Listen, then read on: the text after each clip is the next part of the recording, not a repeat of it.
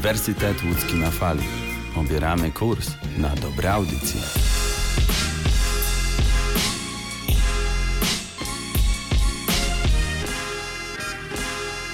Jest 29 marca, chwila po 17, pora na kolejne internetowe wydanie Uniwersytetu Łódzkiego na fali. Przed mikrofonem Eliza Matusiak. Nic na razie niestety nie zwiastuje powrotu do normalnego życia, wychodzenia z domu i spotkań w większym gronie.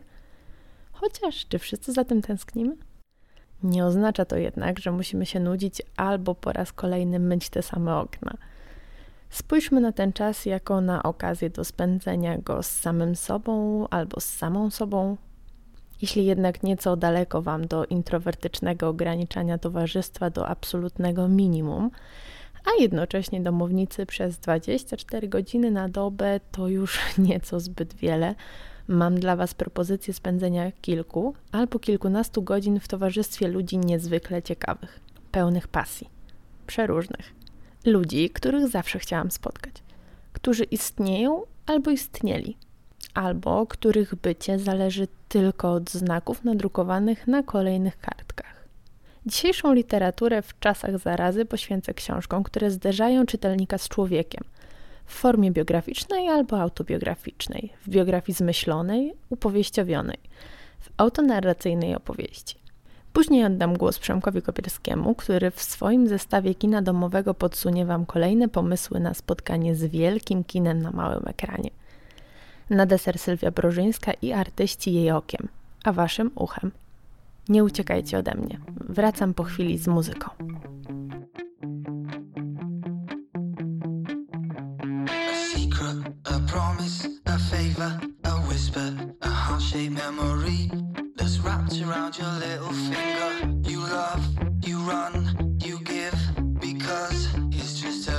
You that you cannot be fearful of.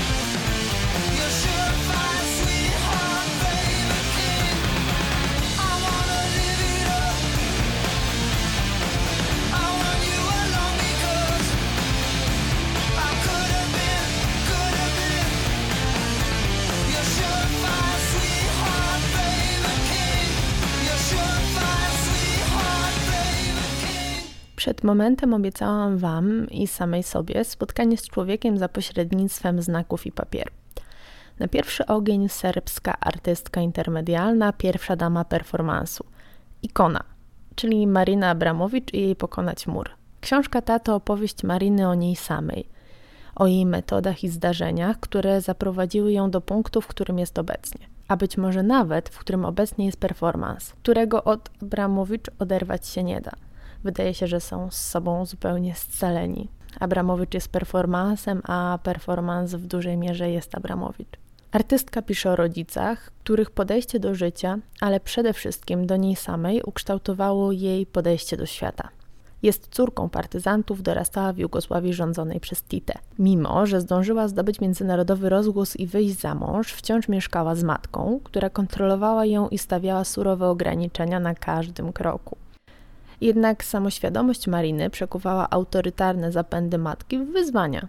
Nic nie zdołało poskromić jej nienasyconej ciekawości świata i pragnienia kontaktu z ludźmi, ani specyficznego bałkańskiego poczucia humoru, którymi przesycone są jej życie i sztuka.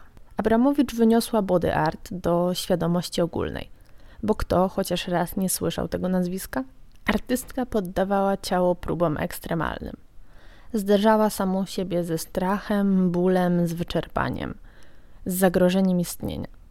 Dążyła do emocjonalnej i duchowej przemiany, pozostawiając na swoim ciele ślady performansów, które pozostaną z nią na zawsze. Artystka pisze: Doświadczyłam wolności absolutnej. Czułam, że moje ciało nie zna ograniczeń, że ból nie ma żadnego znaczenia, że nic się nie liczy i to mnie upoiło. I taka właśnie jest ta książka. Pokonać mur upaja.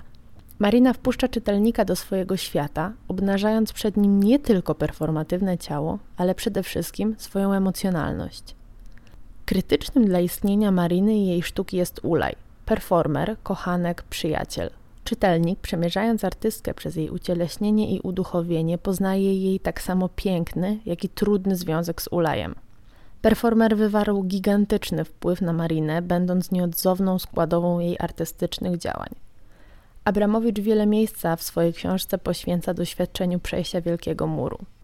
Wraz z Ulajem postanowili zmierzyć się z murem z różnych stron, by krocząc w swoim kierunku spotkać się w jego centrum – ich związek dobiegł dramatycznego końca na Wielkim Murze tuż po spotkaniu. Intymność tej opowieści, która przecież w Pokonać Mur nie jest historią jedynie performansu, a wewnętrznego przeżycia przede wszystkim. W 2010 roku ponad 750 tysięcy osób ustawiło się w kolejce do nowojorskiego Muzeum Sztuki Nowoczesnej, by wziąć udział w trwającym w sumie ponad 700 godzin performansie Mariny Abramowicz. Każdy z odwiedzających chciał usiąść naprzeciw niej i nawiązać z nią milczące porozumienie. Nie padło ani jedno słowo. Padła nie jedna łza. O magnetyzmie Mariny, który przyciąga tłumy, świadczyć może także jej wystawa retrospektywna Doczysta w Centrum Sztuki Współczesnej Znaki Czasu w Toruniu, która cieszyła się ogromną popularnością. Marina, jako artystka obecna, budzi ogrom kontrowersji. Niezależnie jednego od zamiłowania albo całkowitego jego braku wobec sztuki Abramowicz, Pokonać mur to książka niezwykle warta uwagi. Zdecydowanie pozwala spotkać się ze sztuką, ale przede wszystkim z człowiekiem i pozwala zastanowić się, podjąć próbę jakiegoś zrozumienia tego rodzaju sztuki, który nie jest oczywisty i który nie każdemu musi się podobać. Być może to jest ten rodzaj sztuki, który do podobania w ogóle nie został stworzony, który nie został pomyślany po to, żeby się podobać, ale coś jednak z nami robi i chyba o to w sztuce chodzi. Tymczasem pora na chwilę muzycznego oddechu.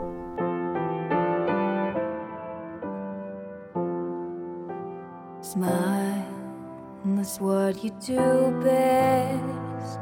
You don't have to try at all.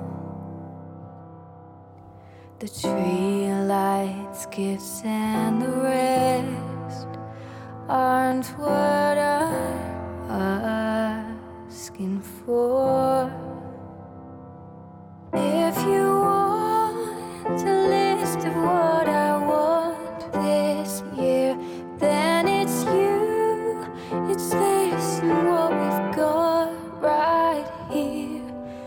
most perfect Christmas come true. It's just being close to you.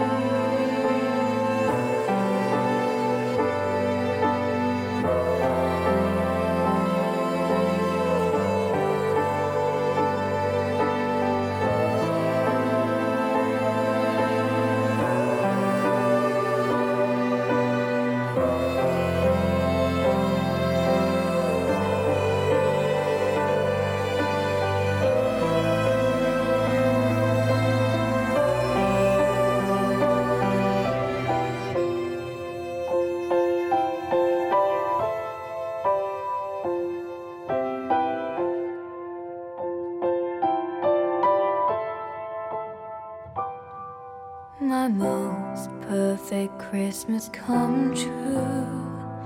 Is just being close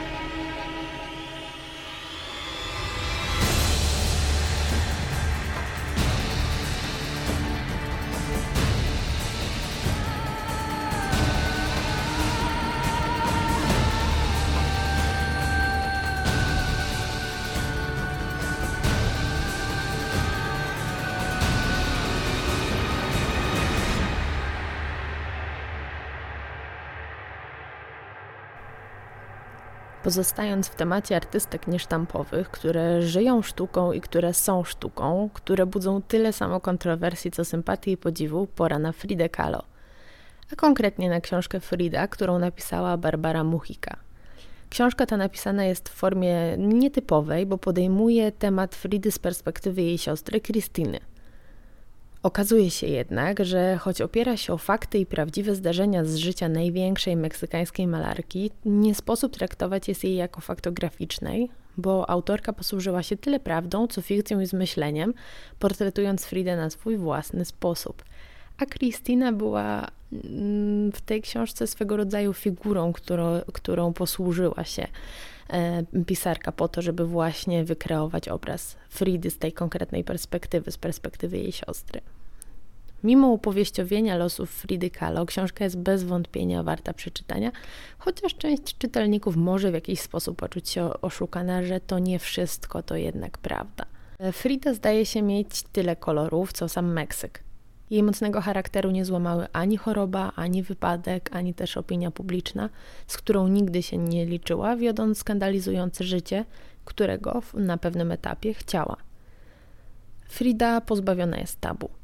Tabu nie istniało także dla samej Fridy Kahlo, która zawsze wiedziała, kim chce być. Wielką malarką, artystką, wielką Fridą Kahlo. Ambiwalencja jej charakteru i skrajność emocji udało się oddać autorce Fridy. Egocentryczna, pewna siebie, odważna, przebojowa, była jednocześnie czuła, krucha i nadwrażliwa. Już za życia stała się legendą, której pragnęła, ale która ją przerażała – Ogromne zainteresowanie budził jej burzliwy, niekonwencjonalny, pełen zdrad, bólu i wydaje się nie dający tyle szczęścia, ile powinien, o ile dający w ogóle jakiekolwiek, związek z Diegiem Riverą, największym meksykańskim malarzem fresków, a zarazem zagorzałym komunistą. Frida w książce Muchki stoi na rozdrożu spełniającego się marzenia i konsekwencji, które ono niesie. I sama też taka jest stale rozdarta, stale w jakimś rozkroku między tym, czego chce, tym, czego się boi, tym, co dostaje, tym, czego pragnie. Artystką, podobnie jak jej sztuką, targały ogromne emocje miłości, pożądania, ale strachu i wielkiej samotności.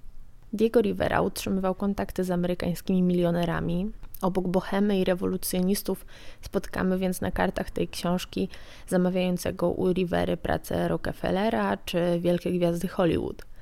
Dla nich jednak Frida przez wiele lat była po prostu piękną, oryginalną, po meksykańsku ubierającą się żoną wielkiego artysty, która też czasami maluje. Maskotką, którą nigdy nie chciała się stać. Chciała być przecież wielką Fridą Kahlo. Frida Kahlo w swoich obrazach skupia się na samej sobie. Portretuje kobietę w cierpieniu i pięknie, ale też w kulturze Meksyku. Wielość autoportretów tłumaczyła słowami Maluję siebie, ponieważ najczęściej przebywam w odosobnieniu i znam dobrze obiekt, który uwieczniam. Choć uwieczniony przez autorkę Fridy, obiekt niekoniecznie został tak dobrze poznany, jak mogłoby to mieć miejsce, gdyby książkę faktycznie napisała sama Christina, to jednak Frida pozostaje Fridą. Powieść przepełniają skrajne i surrealistyczne, jak twórczość Kalo, emocje. Nie brakuje w niej bólu i smutku, ale też radości i szaleństwa. Frida to książka, która pochłania, którą czyta się z zapartym tchem, która jest pełna pasji, która smuci bawi, budzi podziw i współczucie, która portretuje Fridę niemal tak intrygująco, jak robiła to ona sama. Póki nie sposób odwiedzić Casa Azul, spotkajcie się z Fridą na papierze albo czytniku. Wracam do Was już za chwilę.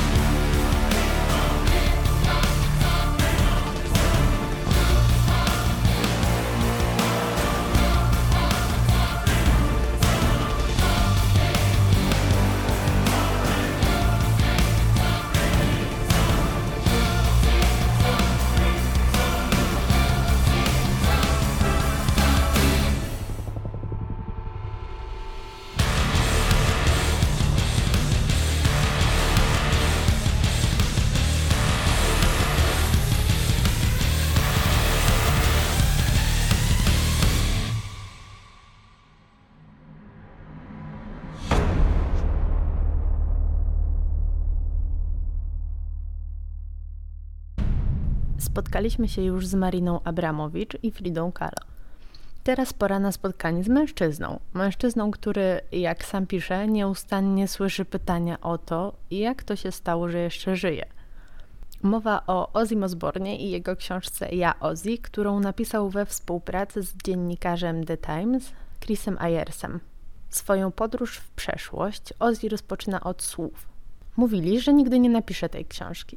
Niech się walą. Oto ona. Teraz wystarczy coś sobie przypomnieć. I pusta kartka, po której następuje cały stos przeróżnych, pełnych rock'n'rollowego życia zdarzeń.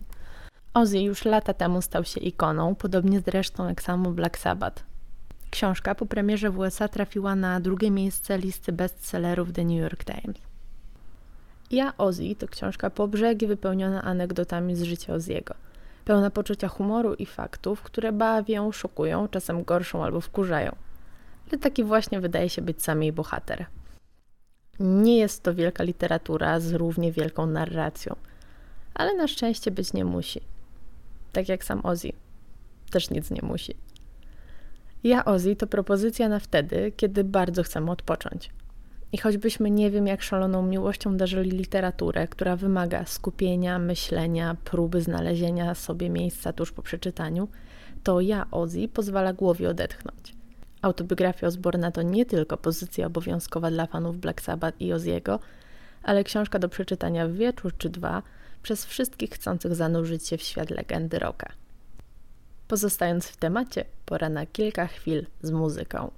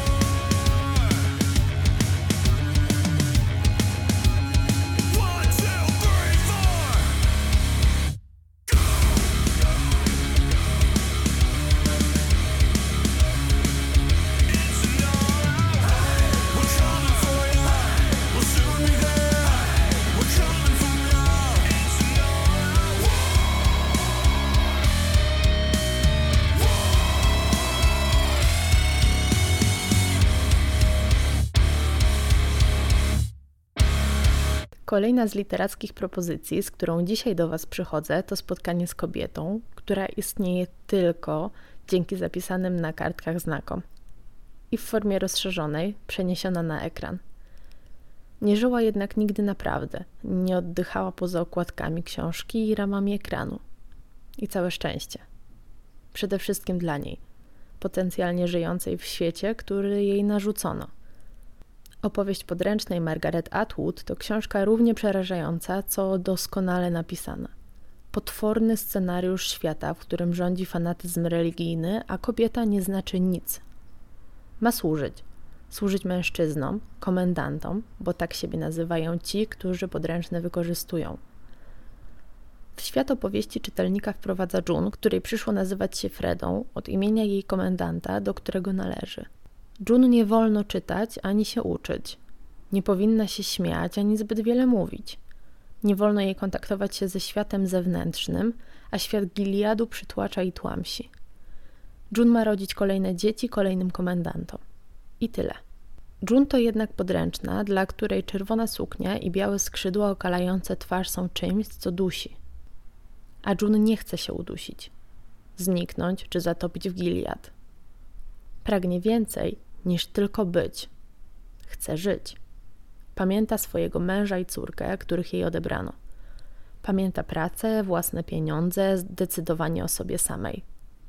Świat, który wykreowała w opowieści podręcznej Margaret Atwood, to rzeczywistość, która nie zaprasza, od której chce się uciec. Jednocześnie sposób, w jaki główna bohaterka prowadzi narrację, jest przepisem na sukces tej historii. Opowieść podręcznej czytałam jednym tchem – Trudno było ją odłożyć, bo June, mimo zniewolenia, pozostaje wolna. Uległa i pełna determinacji, przerażona, ale świadoma siebie, swojej siły i celu, zmusza czytelnika do zderzenia się ze swoim światem i wspólnej ucieczki do normalności. Atwood pisze w sposób, który jest emocjonalną sinusoidą, takim rollercoasterem, który rozpędza się i nie zamierza zwolnić. June sprawia, że chce się z nią przyjaźnić budzi podziw i ogromny szacunek, nie tylko współczucie. Giliad odpycha realiami, chorą rzeczywistością i obrzydliwym fanatyzmem, ale pochłania narracją i postacią June. Opowieść podręcznej to także absolutnie genialny serial, który ma wszystko to, czego wymaga dobre kino. I choć kino i serial to niegdyś odległe bieguny ekranu, to opowieść podręcznej udowadnia, że aktualnie jest im znacznie bliżej niż niektórzy chcieliby przyznać. Warto sięgnąć po historię napisaną przez Margaret Atwood, a następnie poszukać opowieści w serwisach streamingowych. Doskonała muzyka, przepiękne zdjęcia i historia, od której nie sposób się oderwać i która zostaje i w czytelniku, i w widzu na bardzo długo. Tak, jak wspaniała rola Elizabeth Moss. Nawet jeśli wasza przygoda z Republiką Gileadu rozpoczęła się od serialu, po książkę Atwood warto sięgnąć. Nawet trzeba – a później po testamenty, o których opowiem Wam następnym razem.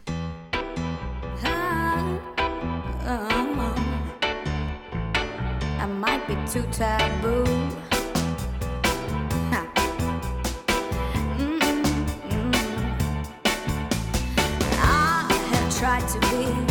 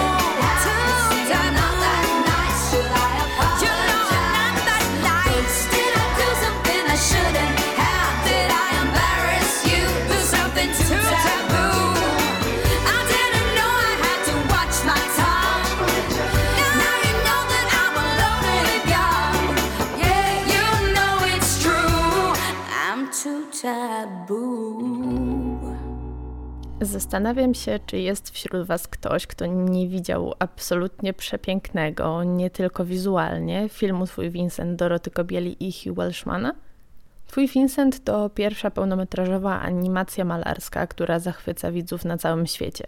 Każda z 65 tysięcy klatek została ręcznie namalowana, a w projekcie wzięło udział 125 zawodowych malarzy z całego świata, którzy świat znany z obrazów Van Gogha ożywili na ekranie.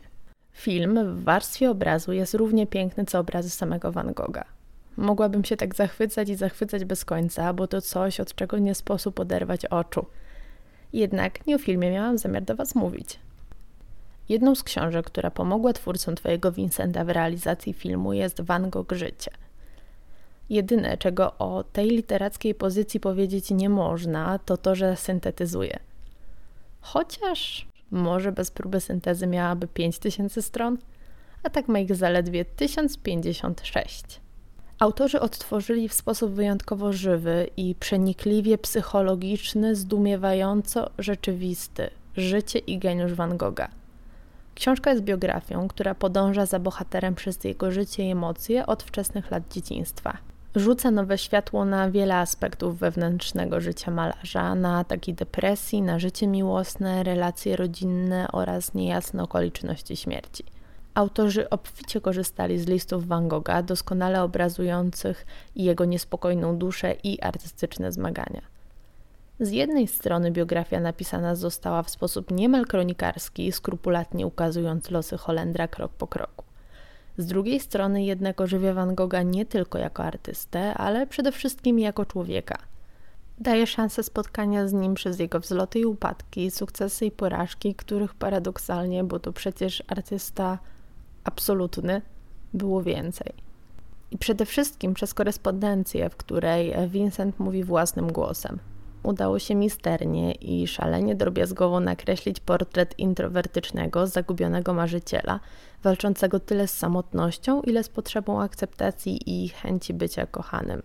Ogromny talent i wizja Van Gogha były jego darem, ale też przekleństwem, i to w tej książce widać. Połączenie wiedzy o życiu rodzinnym i zawodowej tułaczce z niezwykle osobistymi listami pozwalają na nowo spojrzeć na dzieło artysty. Van Gogh Życie to książka, na którą teraz jest czas.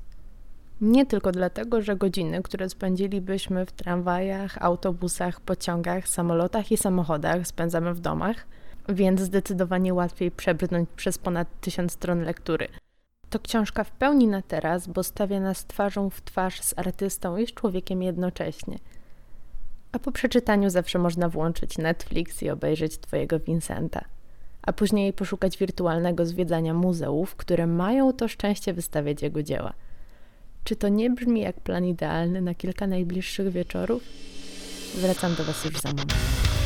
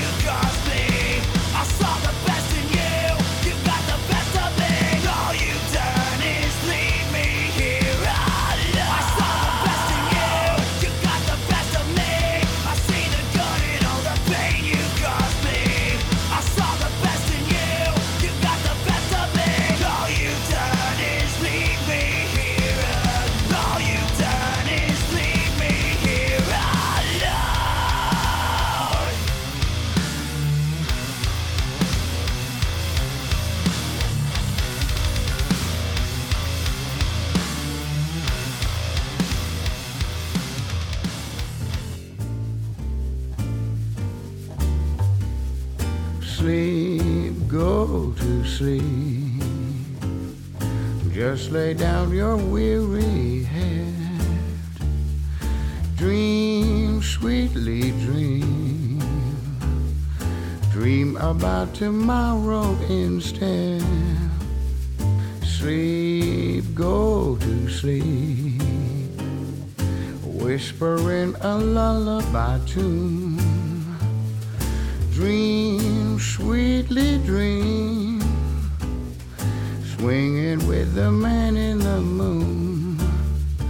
Don't you go? Down in the sand and take it slow. Cause you can doze all day. And don't you know And when you finally wake, all your lovely dreams will come true? So just close your eyes, listen to a sweet lullaby. Softly, and let the world go by. Listy wydają się tą formą pisania, która faktycznie pozwala poznać człowieka. Mam z nimi jednak pewien problem, bo na ogół miały konkretnego odbiorcę. Ktoś pisał je do kogoś, kogoś innego, nie do mnie, więc dlaczego miałabym je czytać? Trudno jednak oprzeć się pokusie, zwłaszcza kiedy pisane są przez poetkę, której twórczość darzy się wyjątkową sympatią. Najlepiej w życiu ma twój kot to zbiór listów wymienianych między Wisławą Szymborską a Kornelem Filipowiczem. Najlepiej w życiu ma twój kot, bo jest przy tobie. Pisze z Zakopanego przyszła noblistka Wisława Szymborska do Kornela Filipowicza. To po jego śmierci powstanie słynny wiersz Kot w pustym mieszkaniu, którego chyba trudno jest nie lubić. Filipowicz i Szymborska nie byli typową parą, nigdy ze sobą nie zamieszkali.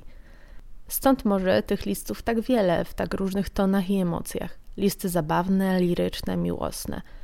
Pełne i intymnych wyznań, i cęcielęciny czy jajek. Historii o przyjaciołach i o tym, co się zdarzyło kolejnego dnia. Nie brak w nich tęsknoty i czułości. Są taką trochę literacką formą podglądactwa, która pozwala wniknąć w wyjątkowe uczucie łączące dwoje ludzi, o których, jak czytam w internecie, mówiono, że nawet jeśli stali do siebie plecami, to cały czas patrzyli sobie w oczy. Najlepiej w życiu ma twój kot to taka lektura, po której jasne jest, dlaczego temu kotu tak dobrze, dlaczego z niego taki szczęściarz. Książce natrafić też można na rysunki i pocztówkowe obrazki, którymi Szymborska i Filipowicz obdarowywali się wzajemnie. Ten zbiór listów jest taki jak poezja Szymborskiej. Refleksyjny, z urokiem, humorem, ale nietrywialny czy naiwny. Jak skończyłam czytać, to od razu pożyczyłam tę książkę babci i byłam pewna, że trafi w jej gust. Tak też się stało, ale potem nie mogłam się doczekać, aż mi ją zwróci, bo miałam wielką ochotę przeczytać te listy raz jeszcze. Brzmi to jak dobra rekomendacja? Mam nadzieję. Zanim jednak powiem Wam do usłyszenia, pora na chwilę z muzyką.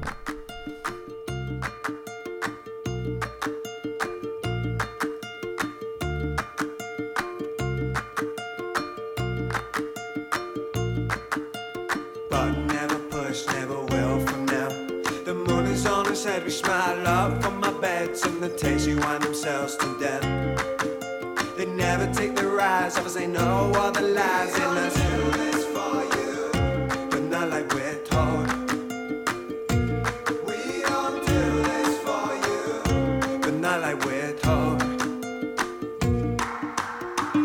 They will find us, we'll be long gone will be long gone before they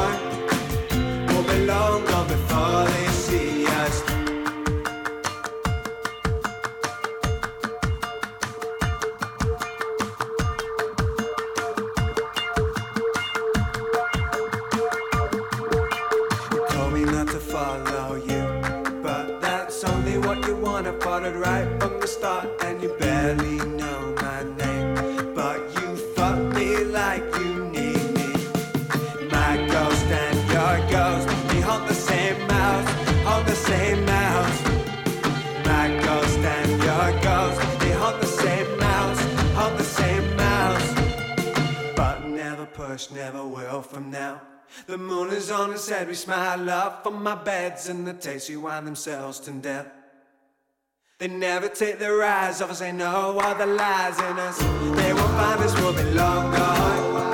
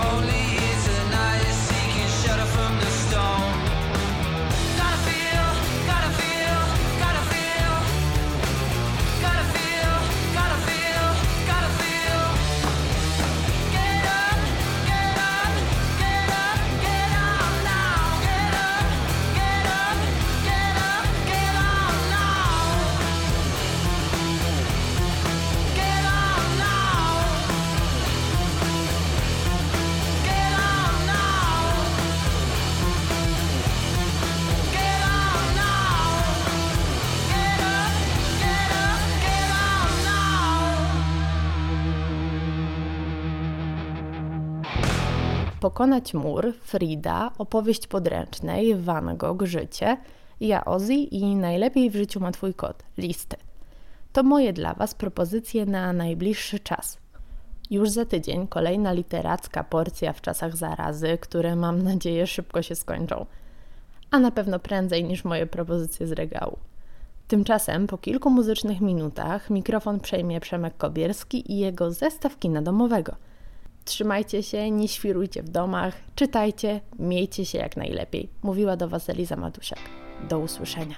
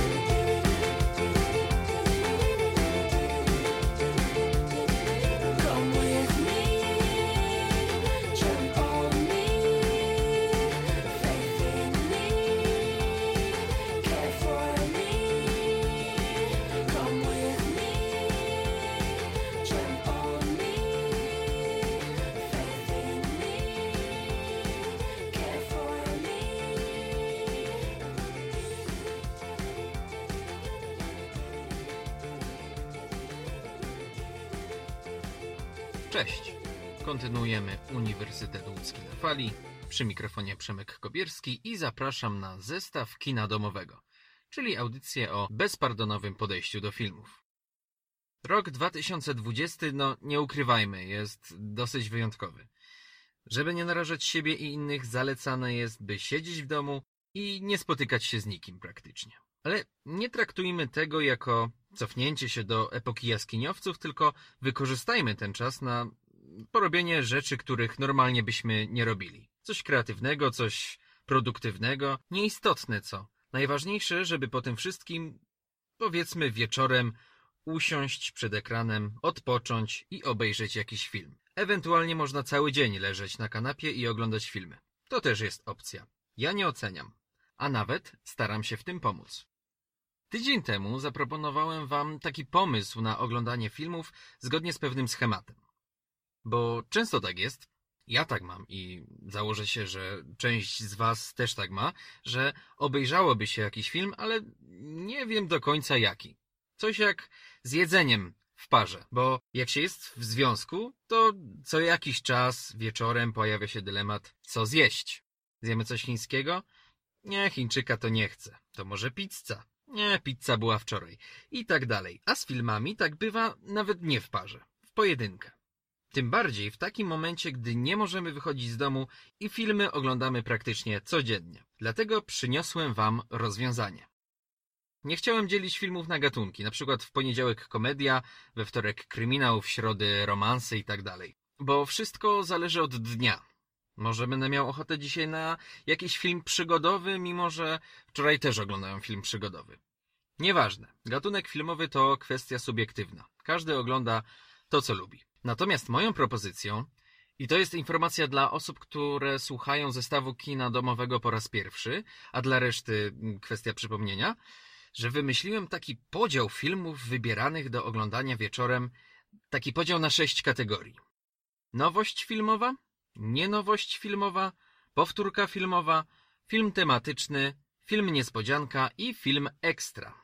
I tych kategorii będę się trzymał przy omawianiu filmów. A, no i oczywiście wszystkie z filmów oglądam po raz pierwszy. Poza filmem powtórką, który oglądam nie pierwszy, czyli jakiś drugi, trzeci, czwarty raz, nieważne, kolejny.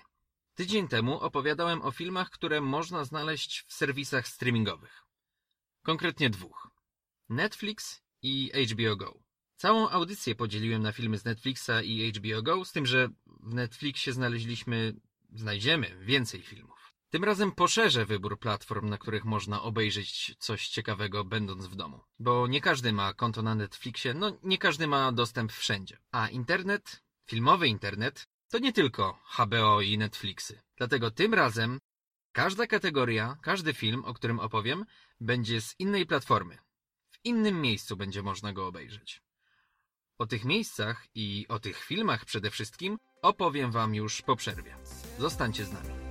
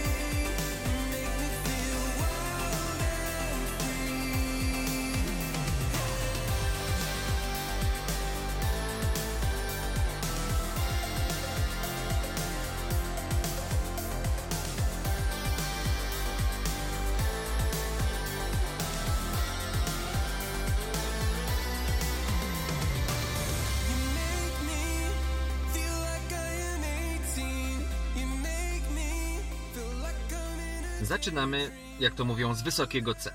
Bo film, o którym zaraz opowiem, widziałem na platformie, która nie jest darmowa. Zresztą jak każda platforma, ale w przypadku tego filmu trzeba trochę bardziej odchudzić portfel. Bo na przykład takie HBO Go na miesiąc, w moim przypadku, ale to chyba uniwersalna opłata, kosztuje 25 zł. No i mamy dostęp do wszystkiego. A za omawiany przeze mnie film trzeba zapłacić 35 zł za jeden film i możemy go oglądać przez 48 godzin. Mowa o platformie player.pl i o filmie z kategorii nowości pod tytułem Sala samobójców Hater. Tak, jest już dostępny w internecie, chociaż jego premiera kinowa odbyła się 6 marca, czyli nieco ponad 3 tygodnie temu. Można go zdobyć na wspomnianym przeze mnie player.pl, ale od środy możecie go zakupić o 10 zł taniej na VOD.pl. Tak, przepłaciłem, obejrzałem ten film trochę za wcześnie i przez to stał się dla mnie najdroższym filmem ever, ale nie żałuję, bo miałem zamiar tyle wydać na ten film i, i tyle wydałem. Czy hater był wart tych 35 zł? W waszym przypadku pewnie 25 zł? Nie no, muszę to najpierw sprostować. Nie porównujcie tej kwoty do ceny biletu w kinie. Nie, nie, nie. Pamiętajcie, że bilet jest dla jednej osoby, a VOD można oglądać w kilka osób. Nawet nie w tym samym czasie, więc wyrażenie, że był to mój najdroższy film, no jest trochę naciągane. No ale wracając do pytania, czy warto wydać pieniądze, em, zwłaszcza studenckie pieniądze na salę samobójców hater, od razu mogę wam powiedzieć, że według mnie tak. Choćby dlatego, że film ten w pewnym stopniu okazał się niestety być proroczy. Ale po kolei. Reżyserem jest Jan Komasa. Nie muszę go nikomu przedstawiać. Młody reżyser z mocnym dorobkiem filmowym. Mocnym, bo sporo z jego filmów mocno oddziałało na Polaków, na świadomość Polaków. Wszyscy znają albo słyszeli chociaż o takich tytułach jak Sala Samobójców, Miasto 44, Powstanie Warszawskie, chociaż tutaj nie powinno się mówić o nim jako reżyserze, raczej jako pomysłodawcy fabuły. A no i jeszcze oczywiście ostatnio Boże Ciało, które zostało nominowane do Oscara. Taki ciekawy, dobrze oglądający się film obyczajowy. Może nawet komediowy. Ale czy Oscarowy? No jak widać nie. Ale bardzo, bardzo polecam, jeśli jeszcze go nie widzieliście. No ale kołujemy i kołujemy wokół tego hejtera, więc czas się na nim skupić. O kim jest ten film? O Tomku Giemzie. O studencie, studencie prawa, który, no, powiedzmy, lubi kombinować. Co ja mówię, jest świetny w tym. W kombinowaniu, nie w studiowaniu, bo studiowanie idzie mu fatalnie. Do tego stopnia, że wyrzucają go ze studiów. Y, To nie jest spoiler, to się dzieje na początku filmu. Wtedy zaczyna się prawdziwe kombinowanie. Okazuje się, że Tomek jest całkiem niezły w stalkowaniu, czy w stokowaniu, jak tam wolicie, w pisaniu fake newsów, w szerzeniu hejtu w internecie, zresztą stąd tytuł, czyli ogólnie wszystkie najgorsze rzeczy, jakie można zrobić w sieci. I niestety mu to wychodzi. I idzie coraz lepiej. A o czym jest ten film? Właśnie o tym, że dzisiejszy świat, cyfrowy świat, jest bardzo łatwy do manipulowania.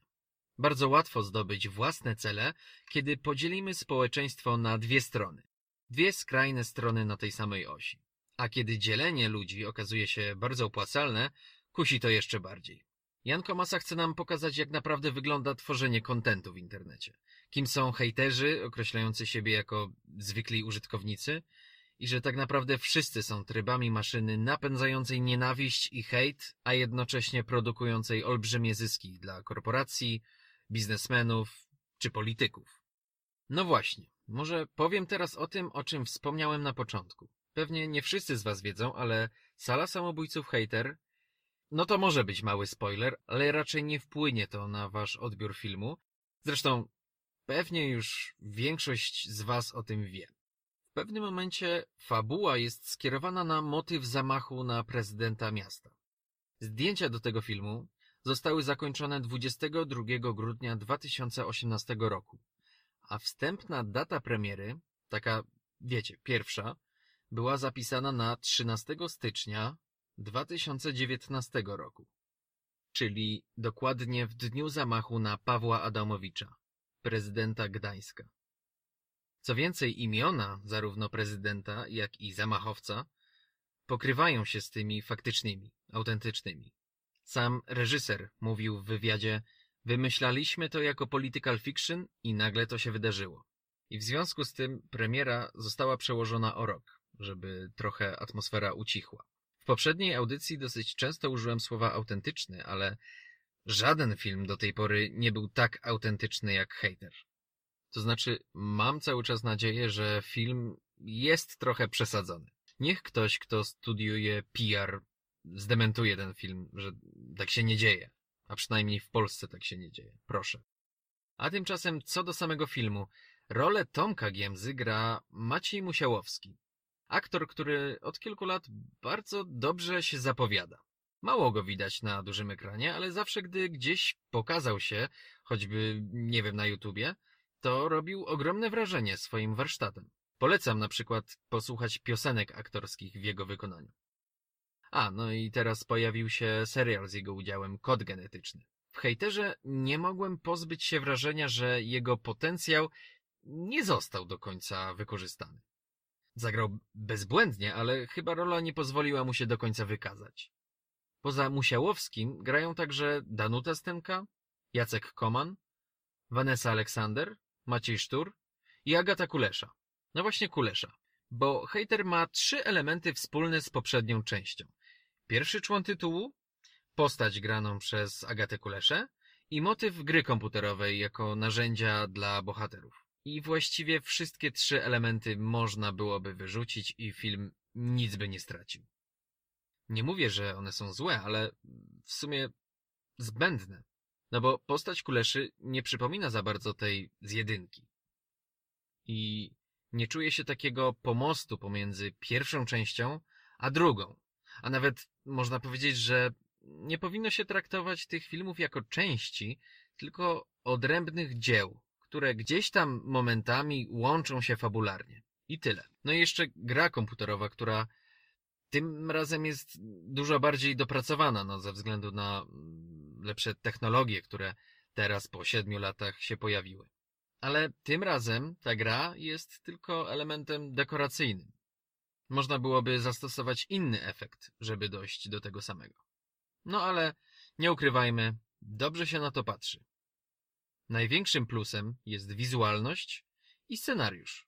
Hater po prostu robi wrażenie. I dociera nie tylko do oka. Dociera głębiej. Zostaje gdzieś w głowie i fajnie byłoby, gdyby uświadomił wszystkich hejterów, że są tylko sterowanymi narzędziami. Nielekki film na początek, ale po piosence wrócimy z czymś dużo weselszym.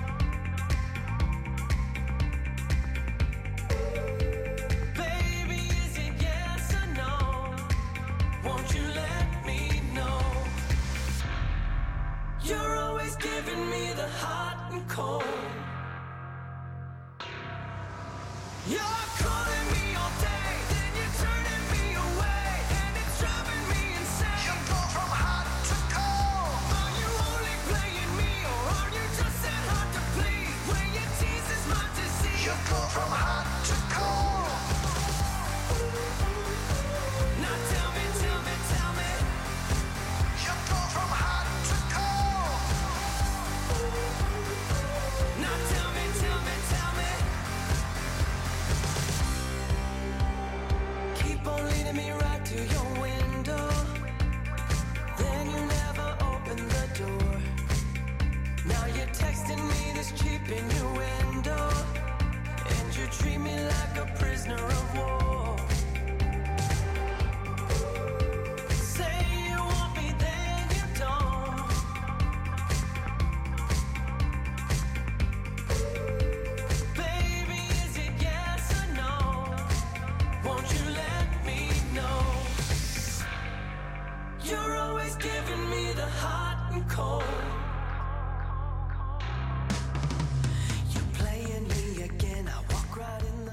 Wracamy do Uniwersytetu Łódzkiego na fali, wracamy do filmów i wracamy do Netflixa. Bo nie ukrywajmy, jest to platforma streamingowa z największą i najciekawszą bazą filmową. I jeden film stamtąd trafia do dzisiejszej audycji. Do kategorii nienowości, bo do niej teraz przejdziemy. Nienowości mogą kojarzyć się ze starymi, kultowymi filmami, a bardziej chodzi o, o filmy, które miały już jakiś czas temu, rok temu, więcej, premierę kinową, a dopiero teraz jest możliwość znalezienia, obejrzenia takiego filmu w internecie. Do kategorii nienowości trafił film nie nowy, ale też nie stary, bo z roku 2018, czyli właściwie całkiem nowy film. Jest to polski film, tak, już drugi dzisiaj film polski, a też nie mówię ostatniego słowa, to też niekoniecznie jest ostatni dzisiaj film polski, może zobaczymy. I tym filmem jest Juliusz. Może wam się obił o uszy, może coś kojarzycie.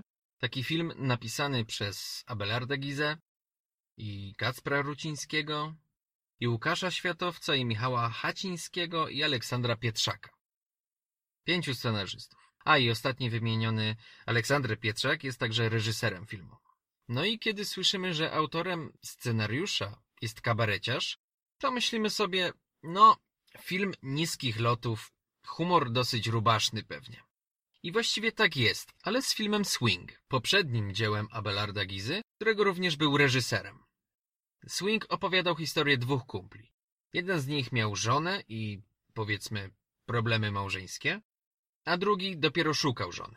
Pewnego dnia stwierdzają, że rozwiązaniem ich problemów będzie, jak łatwo się domyślić, swing, czyli taka, jakby to powiedzieć, rozrywka, w której dzieli się partnerów z innymi parami. I oczywiście dochodzi do wielu zabawnych sytuacji i pomyłek. To jest tego typu komedia.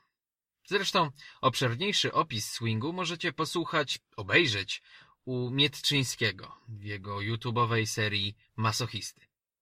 A jeśli Mietczyński mówi o jakimś filmie, no to możemy mieć pewność, że, no, że ten film jest słaby. A mnie się podobał. Mnie się Swing podobał. Znaczy kiedyś mi się podobał, bo dawno go nie widziałem. Jakieś pięć lat temu. Dobra, to z całym przekonaniem mogę powiedzieć, że Swing jest to dobry film dla tak dwudziestolatków, którzy szukają jakiegoś głupkowatego humoru do oglądania ze znajomymi przy piwie. Tak, wtedy mi się podobał. A i jeszcze wskazane jest posiadanie podstawowej wiedzy na temat polskiej sceny kabaretowej. Wtedy osiągniecie pożądany efekt. Nie jestem gotowy, żeby znowu obejrzeć Swing, bo myślę, że po latach tym razem nie dałbym rady, ale za to powstał Juliusz, po którym spodziewałem się czegoś podobnego. I zawiodłem się. Ale w takim dobrym sensie się zawiodłem. Bo Juliusz nie stara się być śmieszną komedią. To znaczy, nadal jest komedią, ale z takim rodzajem poczucia humoru, który można zignorować. W swingu żarty były takie, które można nazwać z angielska cringy, czyli takie żenująco niezręczne. A w Juliuszu, jeśli zdarzają się dowcipy niskich lotów, to są one raczej subtelne, żeby nie powiedzieć wyrafinowane. Nie, to chyba nie jest dobre słowo. Po prostu można przebrnąć przez film, puszczając gorsze teksty mimo uszu. Dla mnie wręcz Juliusz to jest film obyczajowy. Głównym bohaterem jest Juliusz, grany przez Wojciecha Metzwaltowskiego. Ma ojca alkoholika, którego, którego gra Jan Peszek i jeszcze ma przyjaciela Rafała, granego przez Rafała Rutkowskiego. Możecie go kojarzyć z jego występów stand-upowych i z różnych drugoplanowych ról, najczęściej komediowych. Grał na przykład w Daleko od szosy, o ile dobrze pamiętam. A, i w reklamie Castoramy. W filmie gra też Anna Smołowik, wcielająca się w Dorotę, uroczą panią weterynarz, obiekt sympatii głównego bohatera. Tytułowy Juliusz nie ma lekkiego życia. Denerwująca praca bez perspektyw, problemy z ojcem, ciągłe złe decyzje sprawiają, że patrzymy na niego jak na postać tragikomiczną. Bo ciągle mu się nie udaje, ale ciągle dzieje się coś zabawnego wokół niego. A jednocześnie film ma takie bardzo stonowane kolory. bardzo stara się pokazać rzeczywistość. Pamiętaj, nieważne jak źle jest w twoim życiu, ważne, żebyś zauważał dobre, śmieszne smaczki dookoła. Bo te smaczki w życiu Juliusza zauważa tylko widz. Juliusz jest cały czas przygnębiony, sfrustrowany. Bardzo dobrze w tej roli sprawdził się Metzwaldowski. Chyba stworzony do takich postaci. Jak już wspominałem, Juliuszowi nic się nie udaje. Wszyscy się z niego śmieją, łącznie z Rafałem Paczesiem. Tak, król polskiego stand-upu gra tutaj samego siebie. Jest taka scena, gdzie Juliusz i Dorota idą na stand-up. No i Pacześ, jak to on, znajduje w Juliuszu ofiarę swoich żartów, co się naszemu bohaterowi no za bardzo nie podoba. Swoją drogą Pacześ opowiadał w wywiadzie, że ta scena trwała jakieś trzy minuty, a on stał na scenie sześć godzin. No bo wiecie, duble, jakieś tam dogrania i tak dalej. I podczas tego występu na scenie Pacześ prezentował fragment swojego programu, swojego stand-upu. Miał oczywiście publiczność złożoną ze statystów i gdy tak mówił te kilka godzin, to nie było reakcji. Nikt się nie śmiał. No i się Pacześ zastanawiał, czy ci ludzie dostali takie polecenie, żeby nie reagować, czy, czy po prostu to, co mówi, jest w ogóle nieśmieszne. O co chodzi? Po wszystkim dopiero mu powiedziano, czy tam wyniknęło z rozmowy, że tymi statystami byli Ukraińcy i nie rozumieli, co on mówił. Taka ciekawostka. Ale wracając do Juliusza, to jest on przykładem na to, że jeżeli skupiamy się na tym, że nasze życie jest do bani i nie widzimy w nim nic dobrego i jeszcze nie mamy postanowienia poprawienia czegoś w życiu, to bardzo szybko możemy się przekonać, że nasze życie może być jeszcze bardziej skomplikowane. Doceniajmy to, co mamy. I uczmy się na błędach. Jak na przykład Abelard Giza, który oddał pałeczkę reżyserską po średnio udanym swingu. Ale ja uważam, że jest szansa, że w końcu może następny film Gizy będzie dobry, będzie czymś nietuzinkowym. A może by tak nie komedia? Chciałbym to zobaczyć. A tymczasem kolejny film z kolejnej kategorii już po przerwie.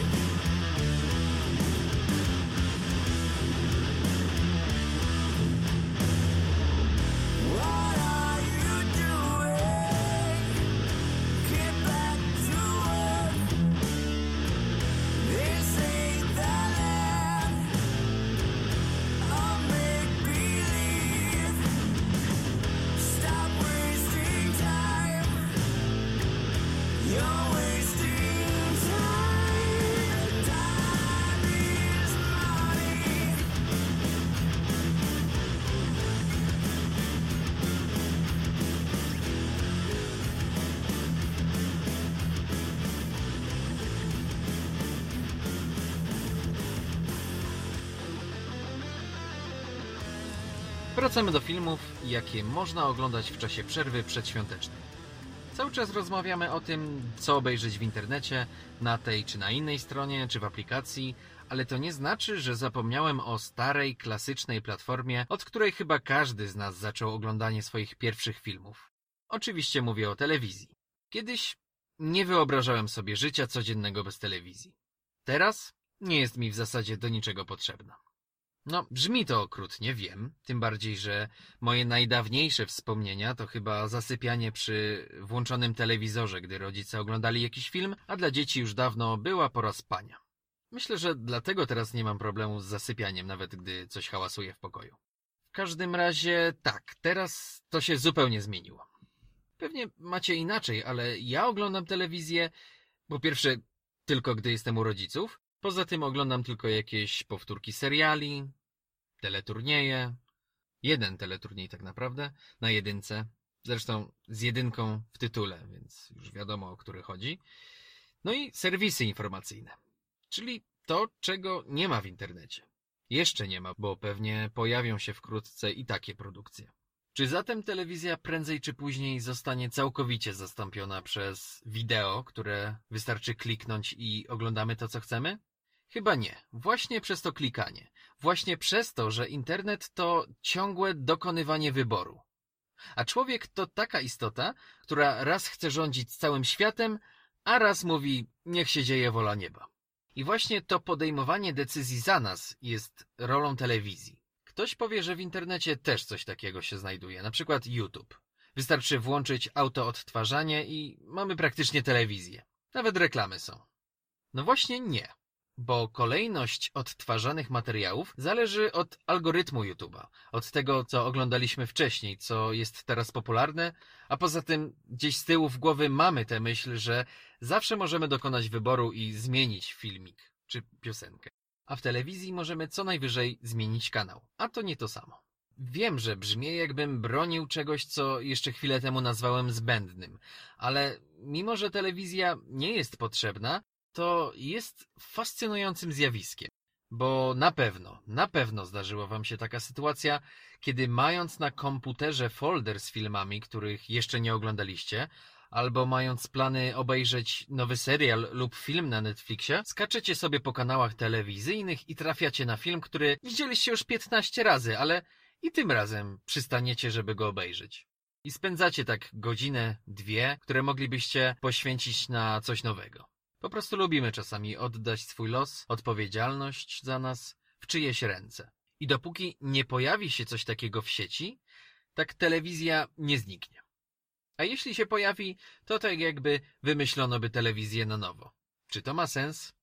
No zobaczymy. A w ogóle skąd ten mój wywód? Bo trochę się rozgadałem. Jesteśmy w kategorii filmowych powtórek. I niedawno oglądałem film, który widziałem poprzednio jakieś, no nie wiem, kilkanaście lat temu. I ten film będziecie mogli obejrzeć już jutro w telewizji. Mam na myśli tutaj Zieloną Milę. Nie, nie, nie, nie. To nie jest tak, jak tydzień temu, że daję filmowi drugą szansę. Nie, nie było tak, że kiedyś mi się nie podobał i teraz chciałem sprawdzić czemu. Tylko czasami filmy ogląda się w dziwny sposób, bo ja przez ten czas miałem wrażenie, że Zieloną Milę oglądałem, ale tak fragmentami. I wiedziałem, że muszę wziąć się za ten film od początku do końca. I w końcu obejrzałem go sobie, bo miałem taką możliwość dzięki mojej kolekcji. A wy możecie go zobaczyć jutro, czyli w poniedziałek 30 marca o godzinie 20 na kanale Puls. Nie jest to Polsat czy TVN, ale też powinniście mieć dostęp. Zielona Mila należy do tych filmów, które każdy oglądał i każdemu się podobał. Zapytajcie kogo chcecie. Ale nie każdy wie choćby czyj to film, albo o kim jest ten film, albo o czym. Raczej większość z was wie, że jest to ekranizacja książki Stephena Kinga. Pod tym samym tytułem zresztą. I opowiada o pracy strażników więzienia, w którym przesiadują skazani na śmierć. Śmierć na krześle elektrycznym.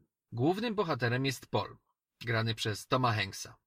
Ulubionego aktora w naszej audycji, bo tydzień temu omówiliśmy aż dwa filmy z jego udziałem. W tym tygodniu pojawia się zupełnym przypadkiem. Paul w swojej pracy ma do czynienia z różnymi ludźmi. Z tymi złymi i z tymi dobrymi, zarówno wśród skazańców, jak i współpracowników. Pewnego dnia na jego blog trafia niezwykły mężczyzna, który wywiera ogromny wpływ na dalsze życie Pola.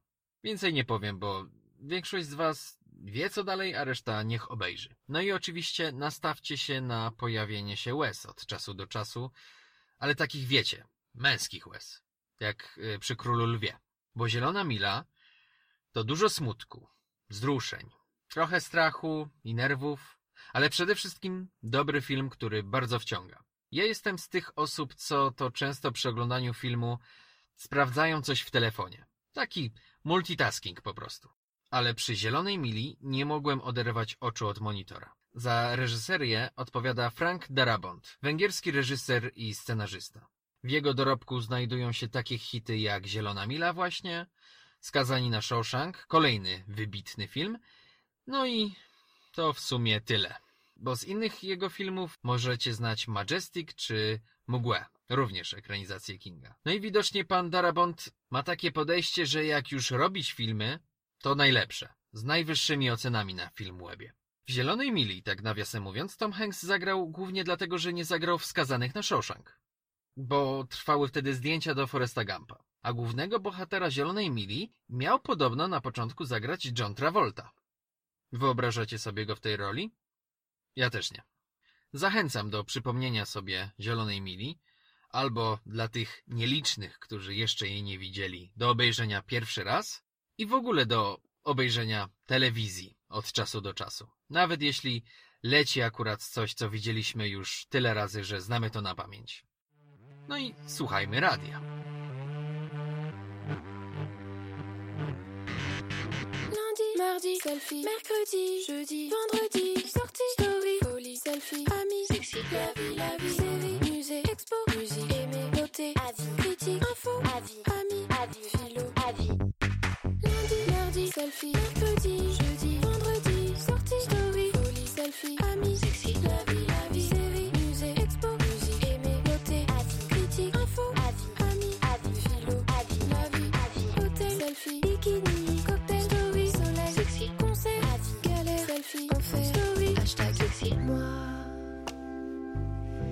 je veux être nu, marcher sur le sable et du soleil plein la vue. Toi et moi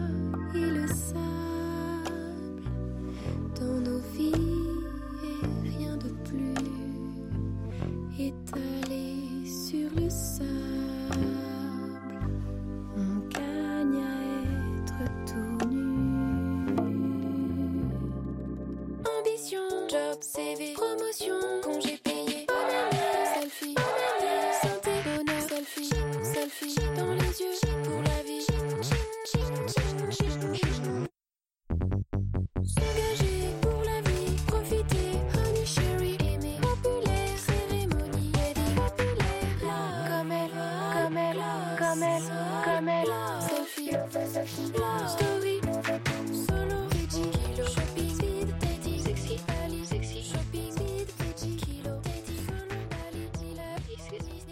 Słuchacie Uniwersytetu Łódzkiego na fali, w którym to zestawie kina domowego omawiamy sobie filmy, jakie możemy obejrzeć w domowym zaciszu. Kino w domu możemy mieć z różnych źródeł. Mówiłem już o różnych serwisach streamingowych, których nazwy powtarzam jak mantrę. Mówiłem też o rozwiązaniach standardowych, czyli o telewizji. A teraz chciałbym zwrócić Waszą uwagę na filmy w miejscu takim pośrednim i dosyć niepozornym, bo towarzyszy większości z nas na co dzień, a kryje w sobie też niemałą skarbnicę filmową. O tym miejscu wspominałem w poprzednim wejściu, ale w innym sensie. Mowa o YouTubie. Na YouTubie też są filmy. I nie mówię o tych oczywistych, płatnych, ale o całkiem darmowych filmach pełnometrażowych. I to nie byle jakich. Czas na kategorię film tematyczny. Nazwy kategorii są umowne, zresztą same kategorie są tylko propozycją ode mnie, ale filmy tematyczne równie dobrze można by nazwać kategorią seria filmowa. W tym przypadku przynajmniej. Bo teraz chciałbym wam polecić film Psy i Psy 2, które to właśnie znajdziecie na YouTubie. I tak, to już trzecia kategoria o polskich filmach. Nie spodziewałem się, że tak wyjdzie. Widocznie polskie kino trzyma się całkiem dobrze. Psy obejrzałem niedawno, bo nie pamiętałem, czy je widziałem w całości. Czy znam cytaty z tego filmu tylko z internetu. W każdym razie fabułę średnio kojarzyłem. A jest bardzo interesująca. Można powiedzieć, że ważna. Reżyserem jest Władysław Pasikowski, a film powstał w 1992 roku. Akcja zaczyna się na początku lat 90. Tuż po zmianie ustrojowej w Polsce byli agenci służb bezpieczeństwa wcielani są do policji albo nie są wcielani. Wśród kandydatów do policji są dwaj kumple. Franz Maurer, grany przez Bogusława Lindę i Olo Żwirski, czyli Marek Kondrat. Maurer dostaje się do policji, do Wydziału Kryminalnego, a Olo wręcz przeciwnie. Dosłownie wręcz przeciwnie, bo przystępuje do mafii. I oczywiście w pewnym momencie ich drogi muszą się skrzyżować i następuje konflikt interesów. Poza tym ważnym motywem filmu jest też kwestia rozliczania się z przeszłością. A właściwie brak rozliczania się. Bo Franz i Olo, i inni zresztą, co jakiś czas organizują niszczenie dowodów, czyli swoich tak zwanych teczek. W filmie występuje też Cezary Pazura, który gra młodego, przykładnego policjanta, próbującego zdemaskować Maurera. Do pewnego momentu są raczej wrogo do siebie nastawieni. I to jest nawet mało powiedziane. Ale po jakimś czasie zaczynają się dogadywać i współpracować. Czwartą ważną postacią jest Angela. Siedemnastoletnia dziewczyna, w której zakochuje się Franz, ale też Olo zaczyna darzyć ją jakimś tam uczuciem. Psy całkiem dobrze się zestarzały. Spodziewałem się niemodnych tekstów pełnych wulgaryzmów, bo wiecie, brutalny film, ale okazało się, że dużo mniej tam wulgarności niż w filmach współczesnych, które nie są filmami gangsterskimi. Okazało się wręcz, że Psy to film, który może uczyć historii. Bo ja na przykład nie wiedziałem, co się działo z byłymi SB-kami, że istniała specjalna komisja do oceniania przeszłości przyszłych funkcjonariuszy. Może w latach 90. nie było w 100% tak jak w filmie, ale psy zwracają uwagę na tematy, o których rzadko się teraz mówi, ale nadal rzutują na naszą politykę. Psy to też próba przeniesienia amerykańskich filmów gangsterskich na polskie podwórko, bo ten gatunek był wtedy bardzo na czasie. Dlatego mamy tutaj świetny przykład lekcji honoru. Maurer ma swoje zasady, swoją dumę i honor i nie zhańbi tego, nawet jeśli miałby umrzeć. Postaci są autentyczne, a akcja przebiega płynnie, ale dynamicznie. Przez co film obejrzałem nie odrywając niemal oczu od ekranu.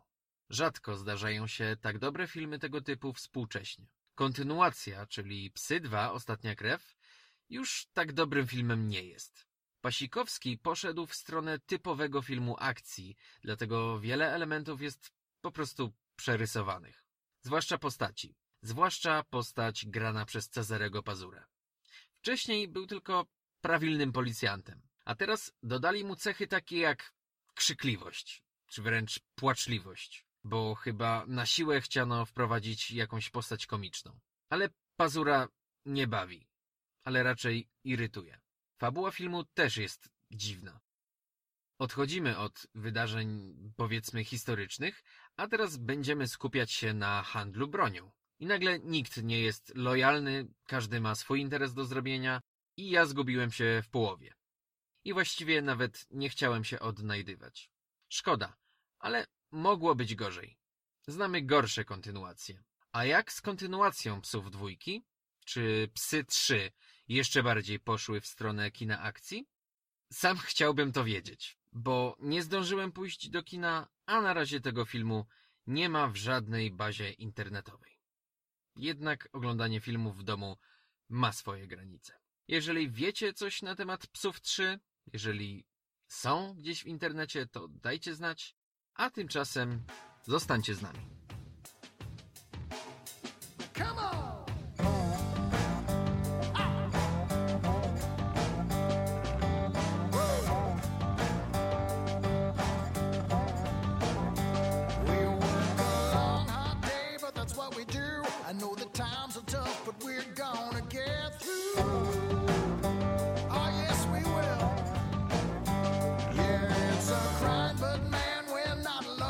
Seems like everybody's working their fingers to the bone.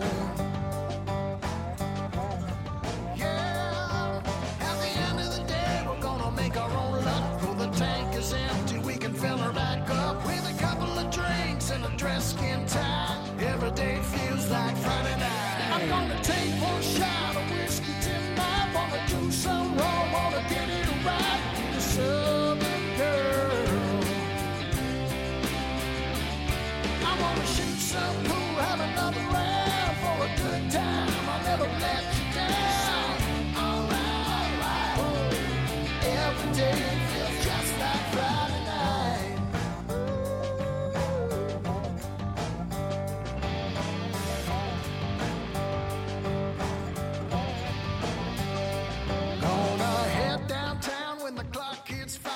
10 gallon hat and a 12 ounce on my mind.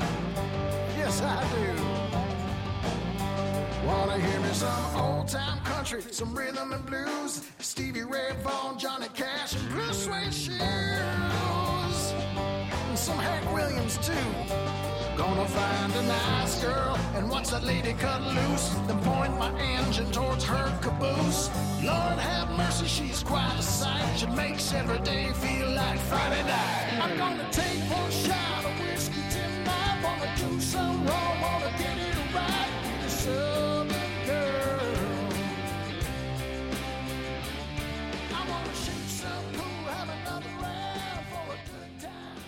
Z wami Ułeł na fali na filmowo. Tym razem zaczniemy pytająco. Zastanówcie się, na jakiej podstawie wybieracie filmy do oglądania. Czy oglądacie trailery, czyli zwiastuny filmów? Jest tak, że decydujecie się po obejrzeniu trailera, czy faktycznie obejrzycie film, na przykład słaby trailer, to nie będę oglądał filmu, czy czytacie opisy. Macie ochotę na pewien rodzaj filmu, albo no musi być odpowiedni nastrój w filmie, więc czytacie o filmie jak najwięcej, żeby nie zostać zaskoczonym? A może kierujecie się nazwiskami? Znam tego reżysera, to obejrzę. O, moja ulubiona aktorka gra. To włączam bez wahania. Ja należę do tej grupy właśnie od nazwisk. Ewentualnie można mnie zaliczyć do grupy zero, czyli zero informacji przed obejrzeniem. Dlaczego? Bo wszystkie te niepozorne informacje traktuję jako mikrospoilery. Bo gdy przeczytam opis filmu, to automatycznie tracę szansę na wczucie się w postać, w życie głównego bohatera. Dlatego, że znam kawałek jego historii, jego przyszłości. Jestem o krok przed nim, więc nie mam możliwości wcielenia się w niego. To samo jest z zwiastunem, nawet z informacją o gatunku. I wbrew pozorom to samo jest z reżyserem, bo na podstawie jego stylu możemy się domyślać, jak historia się potoczy. Także obsada aktorska fajnie jakby nie była wymieniana przed, bo strasznie miło jest się zaskoczyć, gdy nagle na ekranie widzimy znanego aktora, którego się nie spodziewaliśmy. Czy często zdarza się oglądać filmy bez żadnych mikrospoilerów? Oczywiście nie. Nie, dlatego że wybieramy filmy na jakiejś podstawie, zgodnie z jakimś naszym kluczem. Wspominałem wcześniej o telewizji, która doskonale sprawdziłaby się jako medium dla grupy zero. Teraz w dobie nadmiaru informacji, brak spoilerów czy mikrospoilerów to wręcz luksus, ale zawsze możemy sobie ten luksus zapewnić. Czas na kategorię niespodziankę.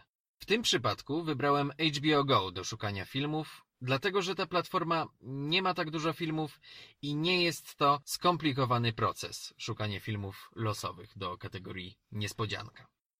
W ten sposób moją niespodzianką został film W rękach Boga. Co mnie skusiło do takiego wyboru? Poza tytułem widziałem tylko dwie informacje. Wysoką ocenę internautów i gatunek, czyli film biograficzny.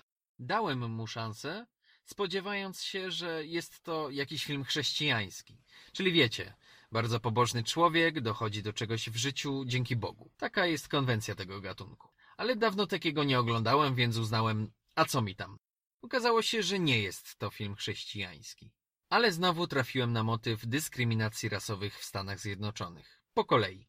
Mówiłem, że to film biograficzny. Jest to ekranizacja historii kariery Viviana Thomasa, pierwszego czarnoskórego chirurga w historii Stanów Zjednoczonych i w ogóle narodzin kardiochirurgii. Reżyserem jest Joseph Sargent, a główną rolę gra Mos Def, znany z 16 Przecznic czy Autostopem przez Galaktykę. U jego boku zobaczymy także Alana Rickmana. Wiecie, doktora Snape'a z Harry'ego Pottera. I to była moja największa niespodzianka tego filmu. Miło było nie wiedzieć, że trafi się na niego. Drugą miłą niespodzianką były emocje wywoływane przez ten film. bo niesprawiedliwość społeczna, jaką jest dyskryminacja rasowa, wywołuje zawsze pewnego rodzaju złość. Bo ja na przykład zbuntowałbym się na miejscu bohaterów. To znaczy, wiadomo, to były inne czasy. Większość historii dzieje się tuż po II wojnie światowej. Osoby ciemnoskóre nie mają prawa operować ludzi, w ogóle otrzymywać wyższych stopni, na przykład doktora. A czasami naprawdę na to zasługują. Tak jak główny bohater, czyli Vivien Thomas, który zaczyna jako stolarz, ale chce pójść na studia medyczne, więc dużo czyta w domu, bo dużo pracuje i studia odkłada na przyszłość. Pewnego razu dostaje posadę zwykłego asystenta, pomagiera, wręcz sprzątacza u najlepszego chirurga w kraju, doktora Alfreda Blaylocka, czyli właśnie Rickmana. I ten chirurg szybko zauważa, że jego asystent ma całkiem sporą wiedzę, a do tego talent. Szybko zaczynają współpracować przy badaniach serca. Na początku eksperymentują na psach, a potem swoje doświadczenie wykorzystują w operacjach dzieci z wadami serca. I jak to zwykle bywa w biografiach, dowiadujemy się później, co się z nimi działo po latach i jaki mieli wpływ na współczesność. Fabuła filmu oparta jest przede wszystkim na podstawie artykułu z 1990 roku pod tytułem Like Something the Lord Made i angielski tytuł filmu usuwa pierwszy wyraz, pozostawiając Something the Lord Made. Tytuł ten nawiązuje do słów, jakie miał wypowiedzieć dr Blaylock na początku, gdy zobaczył pierwsze efekty pracy Viviena Thomasa jako chirurga. Możemy te słowa przetłumaczyć na język polski dosłownie na coś, co stworzył Bóg. Albo, nie wiem, boskie stworzenie. Albo twór Boży. W każdym razie polski tytuł w rękach Boga nie jest taki zły. Można to sobie tłumaczyć jako metaforę tego, że mimo, że jesteśmy na stole operacyjnym albo w innej trudnej sytuacji, to nadal jesteśmy w rękach Boga. Jednak zrobiłem z tego film chrześcijański. Chciałem tylko powiedzieć, że czasami dobrze jest oddać swój los w czyjeś ręce. Na przykład przy wyborze filmu na wieczór. A ostatni film już po krótkiej przerwie muzycznej.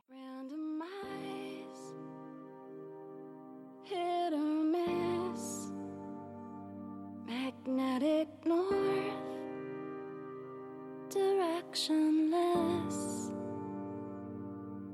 unpredictable, game of chance, like faded maps, or faded lands, navigation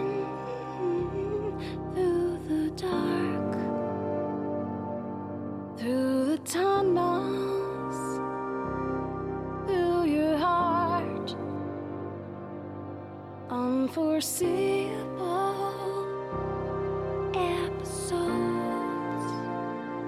like scribbled lines on winding roads. Should we stop and rest or should we just keep going? Should we stop the search or should we just keep looking? Should we stop the war or should we just keep shooting?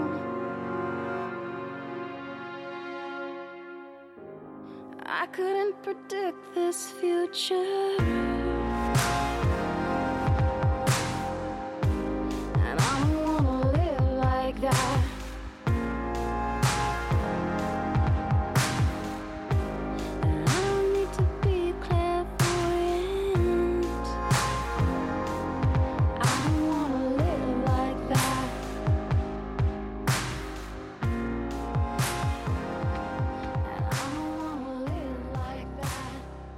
Na film ekstra, czyli coś, co nie wpisuje się w poprzednie kategorie albo ekstra jako dodatek. I tak będzie tym razem.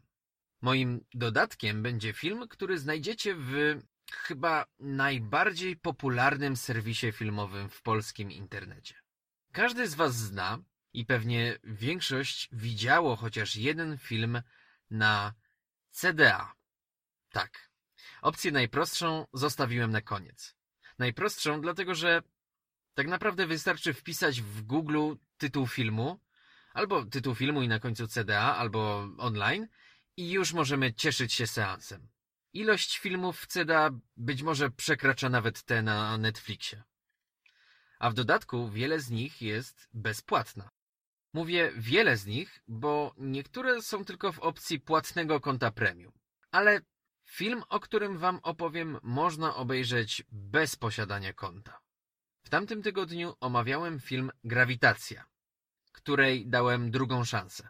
I wyszło całkiem nieźle, ale wspominałem, że znam inny film o kosmosie, który urzekł mnie o wiele bardziej. Tym filmem jest Pierwszy Człowiek. Film o Nilu Armstrongu, pierwszym człowieku, który postawił stopę na Księżycu. Czyli urywek z biografii kogoś, kogo historię wszyscy znają. Film nie stara się być oryginalny, przynajmniej fabularnie. Co zatem chce nam pokazać? Sekwencją otwierającą pierwszego człowieka są testy wzbijania się Armstronga w przestrzeń kosmiczną. Widzimy zatem, jak astronauta wznosi się coraz wyżej i wyżej, powoli opuszczając naszą atmosferę w jakiejś malutkiej kapsule kosmicznej. Ale nie jest w niej sam. Razem z nim jesteśmy my. Praca kamery sprawia, że obserwujemy wydarzenia, jakbyśmy też w tym uczestniczyli. Do tego dochodzą genialne zdjęcia i dźwięk, i to, co nam się ukazuje przed oczami i brzmi w naszych uszach, zdaje się być dokładnie tym, co doświadczył sam Neil Armstrong. I już wiemy, co go tak ciągnęło do tej mrocznej przestrzeni pozaziemskiej, bo to, co widzimy na ekranie, jest piękne. Kilka sekund później zostajemy szybko sprowadzeni na ziemię. Dosłownie. Jak już wspominałem, fabuła przede wszystkim skupia się na życiu Nila, na jego relacjach z rodziną, z przyjaciółmi, jego karierze zawodowej, ale przede wszystkim na jego emocjach. A jeśli mowa o emocjach w filmie, to czas omówić obsadę aktorską. Głównego bohatera gra, uwaga, Ryan Gosling. Aktor interesujący, grający w wielu dobrych filmach. Ale nie mogę nie wspomnieć o tym, że nie bardzo za nim przepadam. Wiem, że mogę być w mniejszości, ale według mnie Gosling jest mało różnorodnym aktorem. Wiele ról gra bardzo podobnie, jednolicie. Ale tu trzeba postawić wielkie ale. W pierwszym człowieku wypadł fantastycznie. Nadal grał tam w ten sam sposób co zwykle, tylko że tutaj to się bardzo dobrze sprawdziło. Dzięki Goslingowi potrafimy poczuć to, co główny bohater, mimo że emocje na ekranie nie są przedstawiane w sposób jawny.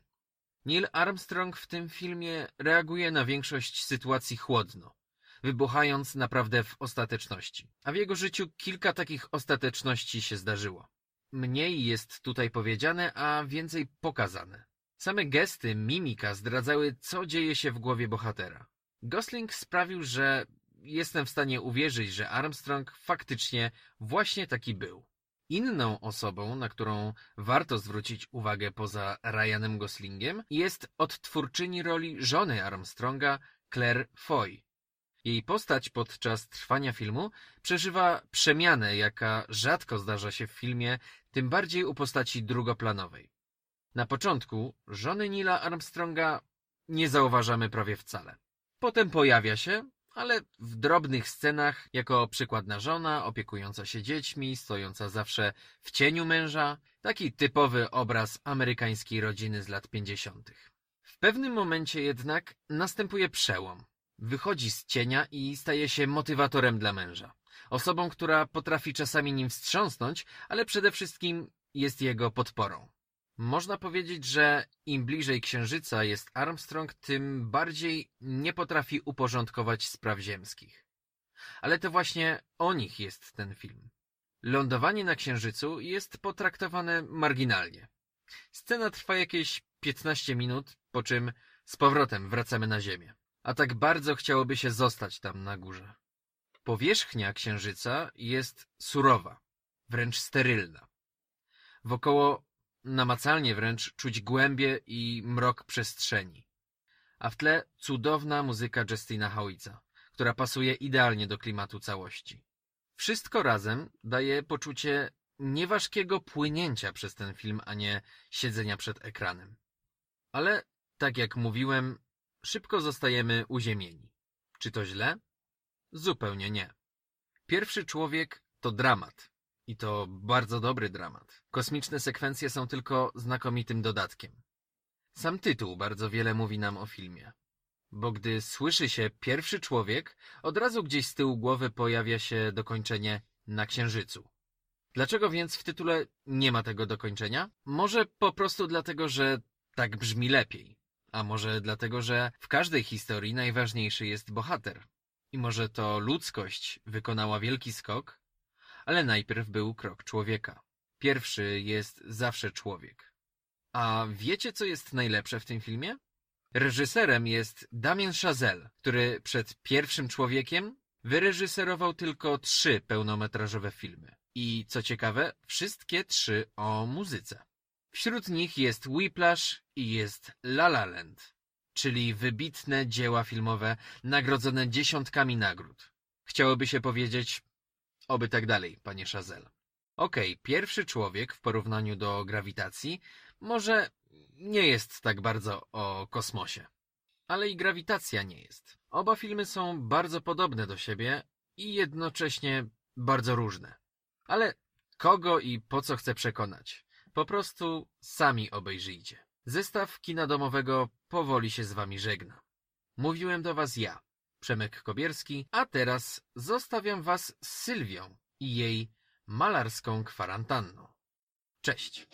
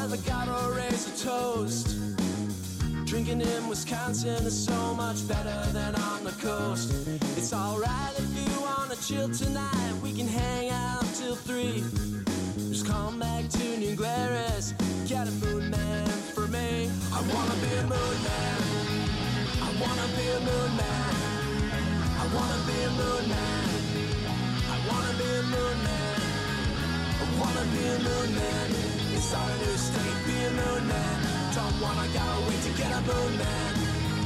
A motherfucking moon man.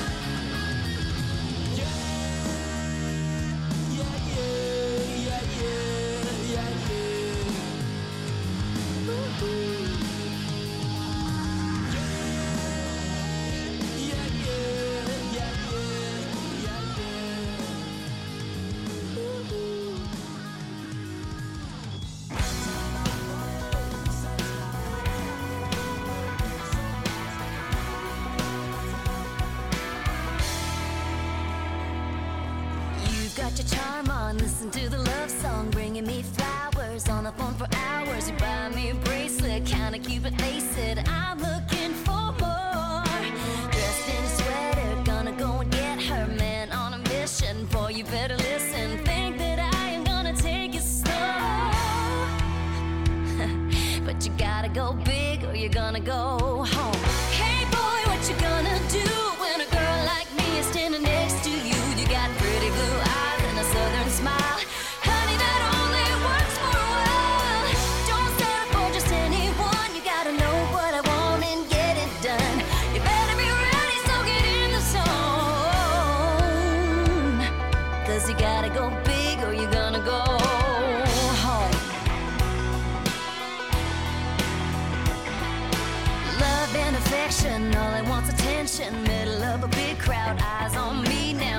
to the moon.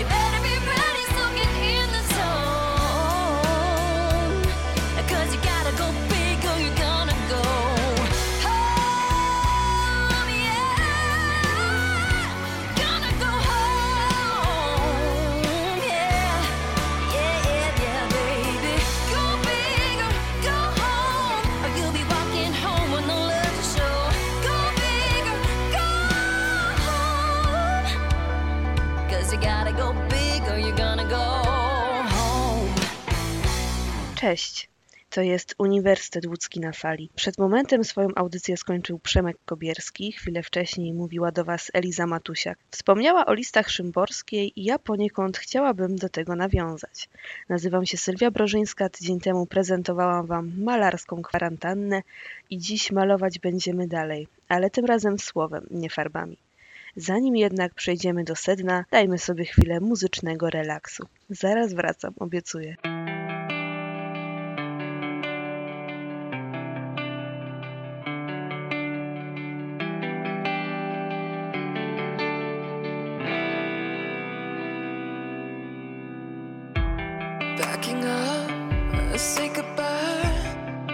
Take a chance at a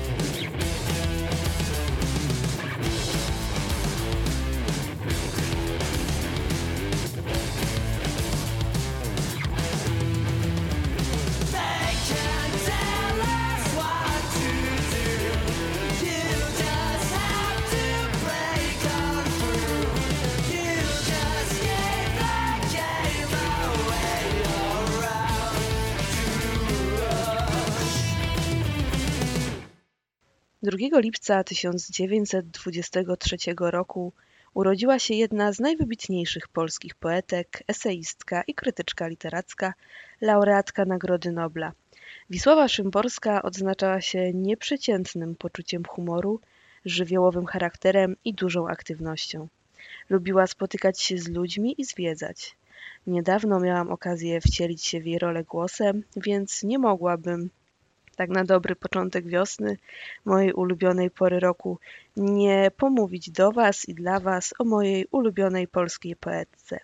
Jak i tydzień temu mam garść ciekawostek potwierdzających, że była arcyciekawą osobowością. Szymborska marzyła, żeby przed śmiercią poznać trójkę ludzi, którzy ją najbardziej inspirowali. W tej trójce znaleźli się Woody Allen, prezydent Czech Václav Havel i brytyjska badaczka Jane Goodall. Prezydenta poznała podczas jego pobytu dyplomatycznego w Polsce i naprawdę niewiele brakowało, a spotkałaby się także z reżyserem Annie Hall. Ten jednak po swoim koncercie w Warszawie musiał bezpośrednio jechać na lotnisko, żeby kontynuować trasę. Obydwoje artystów wypowiadało się o sobie w samych superlatywach. Szymborska doceniała twórczość Woody'ego, a reżyser wspomniał o tym, że czytał wszystkie wiersze polskiej poetki. Co prawda marzenie noblistki nie zostało spełnione, ale namiastkę spotkania zaaranżowała Katarzyna Kolenda-Zalewska, która przeprowadziła wywiad z Allenem. Jego nagranie zostało później Szymborskiej zaprezentowane na specjalnym pokazie w kinie.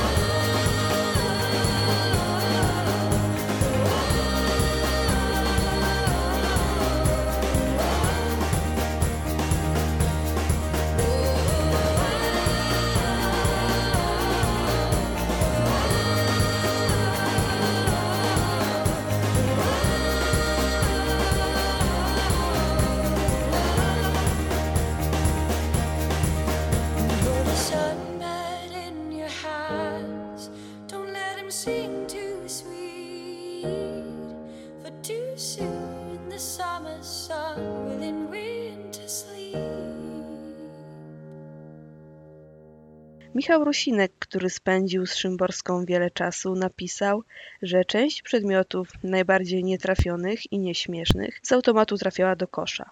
I nie ma w tym właściwie niczego dziwnego. Bardziej zastanawiająca jest druga pula prezentów. Trafiała na tak zwane loteryjki.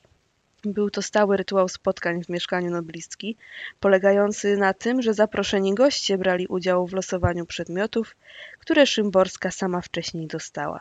Zdarzało się więc i tak, że goście wychodzili z przedmiotem, który sami jej sprezentowali. Najładniejsze i najciekawsze kiczowate prezenty lądowały na honorowej półce między książkami. Był to najwyższy objaw uznania dla wartości żartu zawartego w upominku.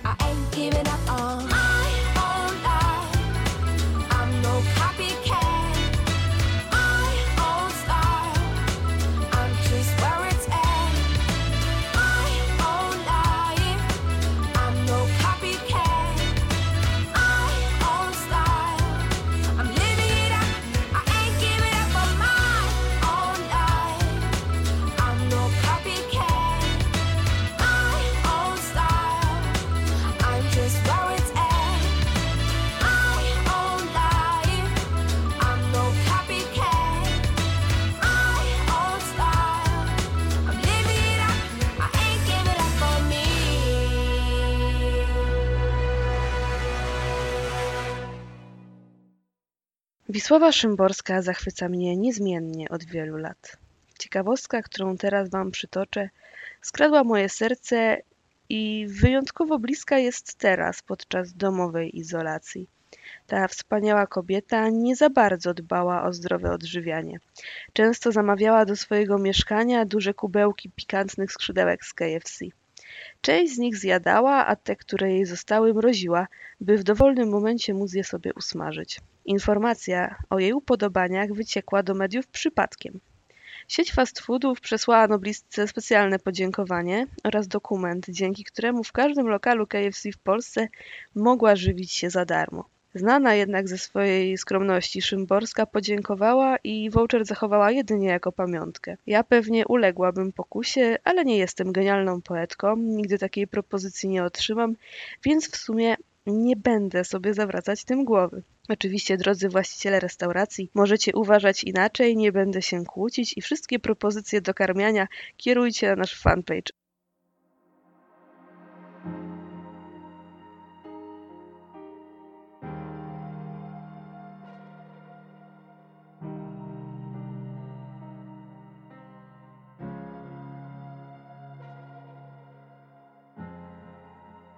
We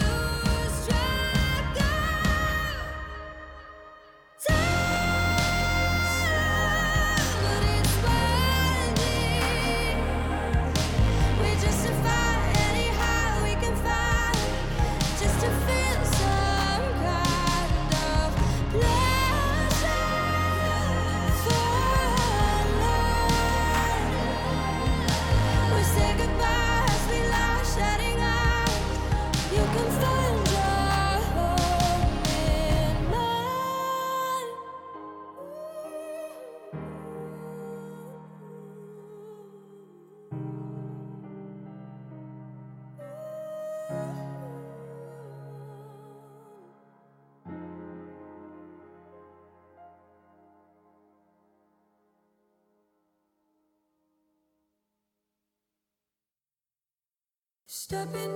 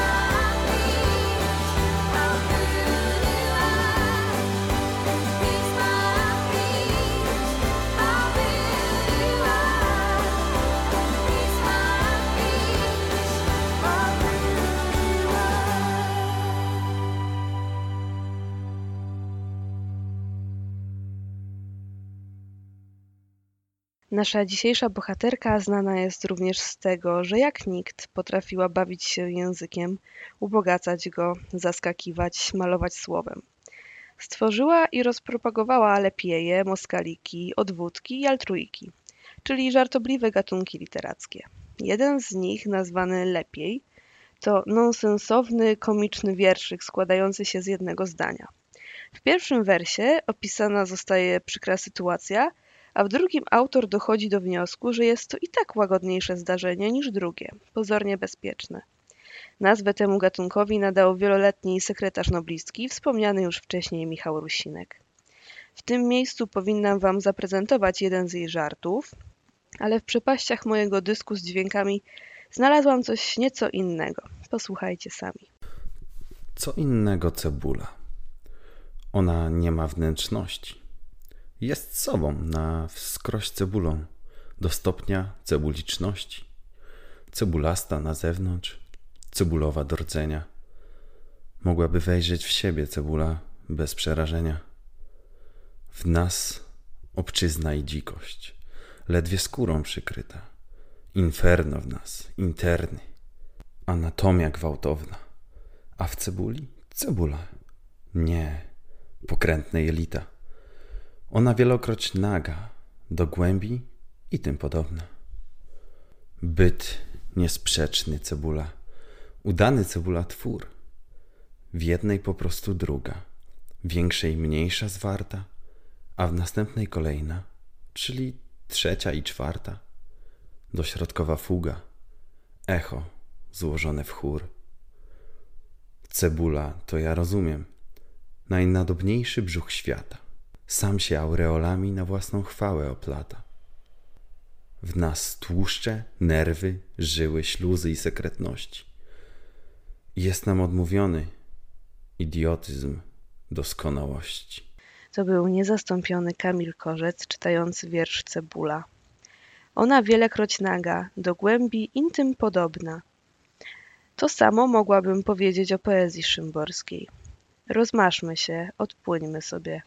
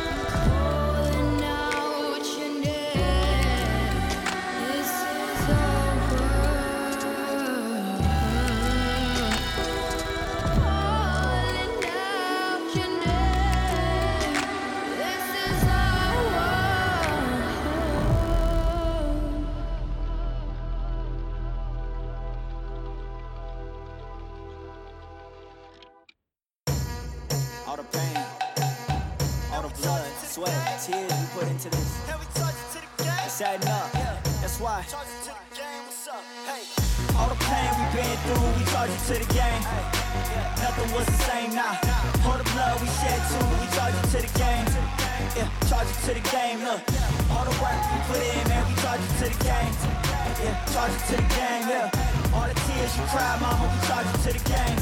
Now look how everything has changed. I'm doing donuts in a six speed. It's how I'm living out of blue on a fresh screen. Where I swing, probably looking like I'm tipsy. When you paid, ain't no risk in being risky. You know where to find me. Probably hanging with your girl, but don't mind me. Now he looking at himself, asking why me. You wanna swing, drop a pin, tell him try me. It's one chance, naughty night beat. I'm lights out with the flow, never doubting me, no. Ride around with that good, like how loud can it go? Do you a favor? All the pain we been through, we charge it to the game. All the blood we shed too, we charge it to the game. Pain we been through, we charge it to the game. Nothing was the same now. All the blood we shed too, we charge it to the game. Yeah, charge it to the game. Look, all the work we put in, man, we charge it to the game. Yeah, charge it to the game. Yeah, all the tears you cry, mama, we charge it to the game. Look how everything has changed. My women gorgeous, my crib is enormous. My wrist giving looks like now you can't afford this. We whip off the lot, hit the gas and I floored it. Top shelf champagne, man, we popped them, we pulled it up. Yeah, I mean it's really that easy. Why your girlfriend excited when she see me on TV? Yeah, no strings, but she buying my CDs. I can never choose one, so I gotta be greedy. Hey, I don't gotta prove nothing to you. Your girlfriend, she like me, I'm not what she used to. Talking about you got a crib with a new view.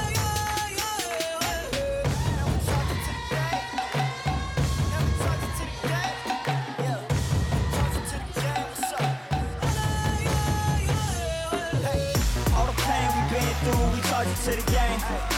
Nothing was the same now. All the blood we shed too, we charge it to the game. Yeah, charge it to the game. Look, all the work we put in, man, we charge it to the game. Yeah, charge it to the game. Yeah, all the tears you mama, we charge it to the game. Now look how everything has changed.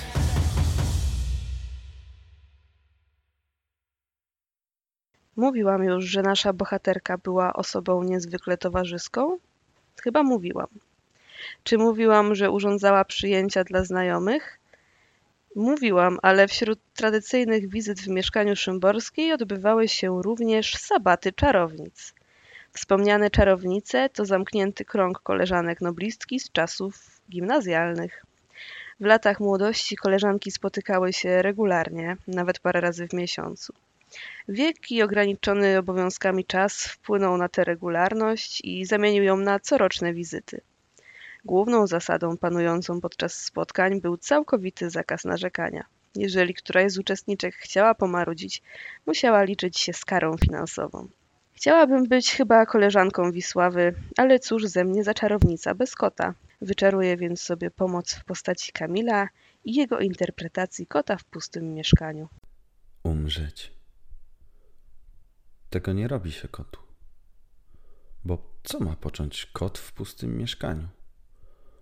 Wdrapywać się na ściany? Ocierać między meblami? Nic niby tu nie zmienione, a jednak pozmieniane. Niby nie przesunięte, a jednak porozsuwane. I wieczorami lampa już nie świeci. Słychać kroki na schodach, ale to nie te. Ręka, co kładzie rybę na talerzyk, także nie ta, co kładła. Coś tu się nie zaczyna w swojej zwykłej porze. Coś się tu nie odbywa jak powinno. Ktoś tutaj był i był, a potem nagle zniknął i uporczywie go nie ma. Do wszystkich szaf się zajrzało, przez półki przebiegło, wcisnęło się pod dywan i sprawdziło. Nawet złamało zakaz i rozrzuciło papiery. Co więcej jest do zrobienia? Spać i czekać? Niech no on tylko wróci. Niech no się pokaże. Już on się dowie, że tak z kotem nie można. Będzie się szło w jego stronę, jakby się wcale nie chciało. Pomalutku. Na bardzo obrażonych łapach.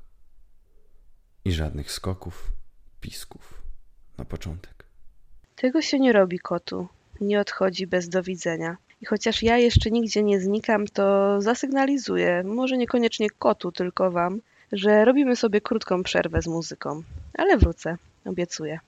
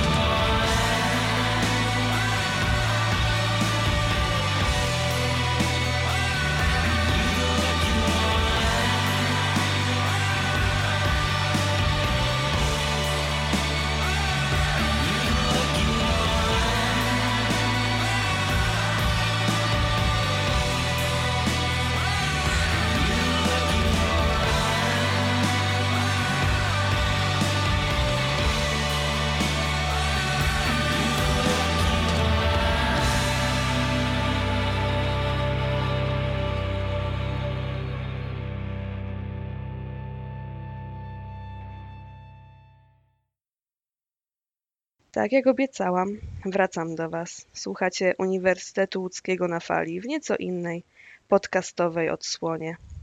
Mnie ta forma cieszy, bo mam większą swobodę odnośnie tego, o czym chcę do Was mówić. I tak jak tydzień temu posłuchaliście o Beksińskim, tak dziś malujemy słowem i na tapecie znajduje się Wisława Szymborska. Pewnie część z Was o tym wie, a część nie. E, Wisława zajmowała się nie tylko pisaniem, ale również graficznymi formami sztuki. W 1943 roku wykonała swoje pierwsze rysunki.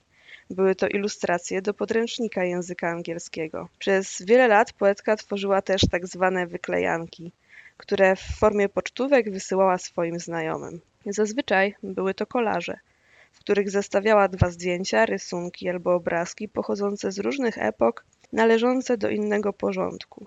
Dużą część zbiorów wyklejanek można oglądać w szufladzie szymborskiej, czyli wystawie otwartej w kamienicy Szołajskich w oddziale Muzeum Narodowego w Krakowie. Czas kwarantanny i akcja Zostań w domu to dobry moment na spróbowanie swoich sił. Proponuję Wam więc zabawę z tworzeniem takich wyklejanek. Zasady są proste. Połączcie dwa zdjęcia, grafiki, rysunki, które pozornie do siebie nie pasują. Efekty swoich wysiłków wyślijcie nam w komentarzu pod przypiętym postem. Jest on już na naszym fanpage'u Uniwersytet Łódzki na fali, a ja wybiorę trzy najciekawsze i wręczę Wam nagrody. Oczywiście, jak już będziemy mogli wychodzić z domów.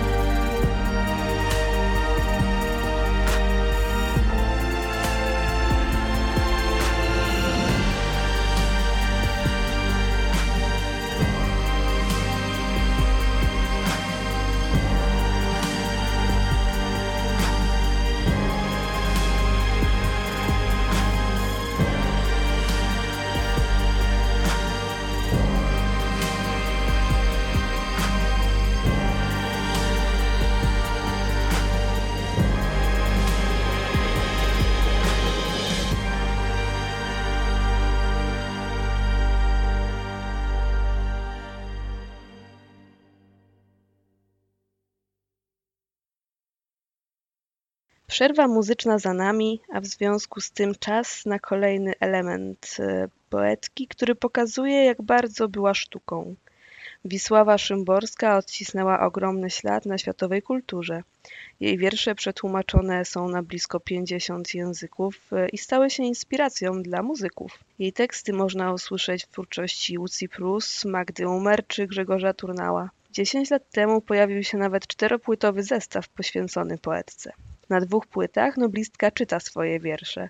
Na trzeciej znajdują się nagrania muzycznych interpretacji jej utworów, a na ostatniej wypalono film dokumentalny Katarzyny Kolendy-Zaleskiej pod tytułem Chwilami życie bywa znośne. Przewrotny portret Wisławy Szymborskiej. Hołd złożono jej także w poznańskiej przestrzeni miejskiej. Przy Pałacu Kolegiackim od kilku lat można podziwiać mural, a z niego odczytać wiersz chmury. Łódź jest miastem murali niezaprzeczalnie, więc może czas pomyśleć nad jakimś upamiętnieniem Szymborskiej i u nas.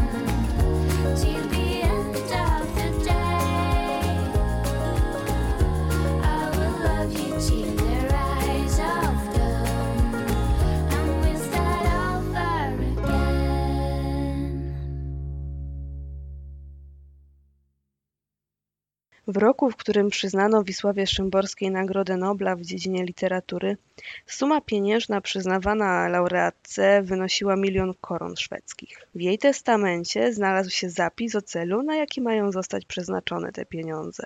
Praktycznie nienaruszone nadal znajdowały się na koncie pisarki. Szymborska zażyczyła sobie stworzenia fundacji i nagrody poetyckiej jej imienia. W skład zarządu, zgodnie z wolą Szymborskiej, weszli Michał Rusinek, Teresa Walas i Marek Bukowski. Pod względem finansowym jest to najbardziej wartościowa nagroda w Polsce. Jej laureat otrzymuje 200 tysięcy złotych. Nie każdy z nas może być jednak poetyckim geniuszem i otrzymać nagrodę imienia noblistki. O wiele łatwiej będzie z piórem wiecznym. A właściwie było, bo już jakiś czas temu, z okazji 20. rocznicy przyznania Nobla Szymborskiej, stworzono kolekcję piór wiecznych. Seria nazywała się Wisława Szymborska Radość Pisania. Dochody ze sprzedaży przekazano na stypendia dla młodych pisarzy. Kto wie, może jeszcze gdzieś na aukcjach uda się kiedyś zobaczyć i zdobyć jedno z nich.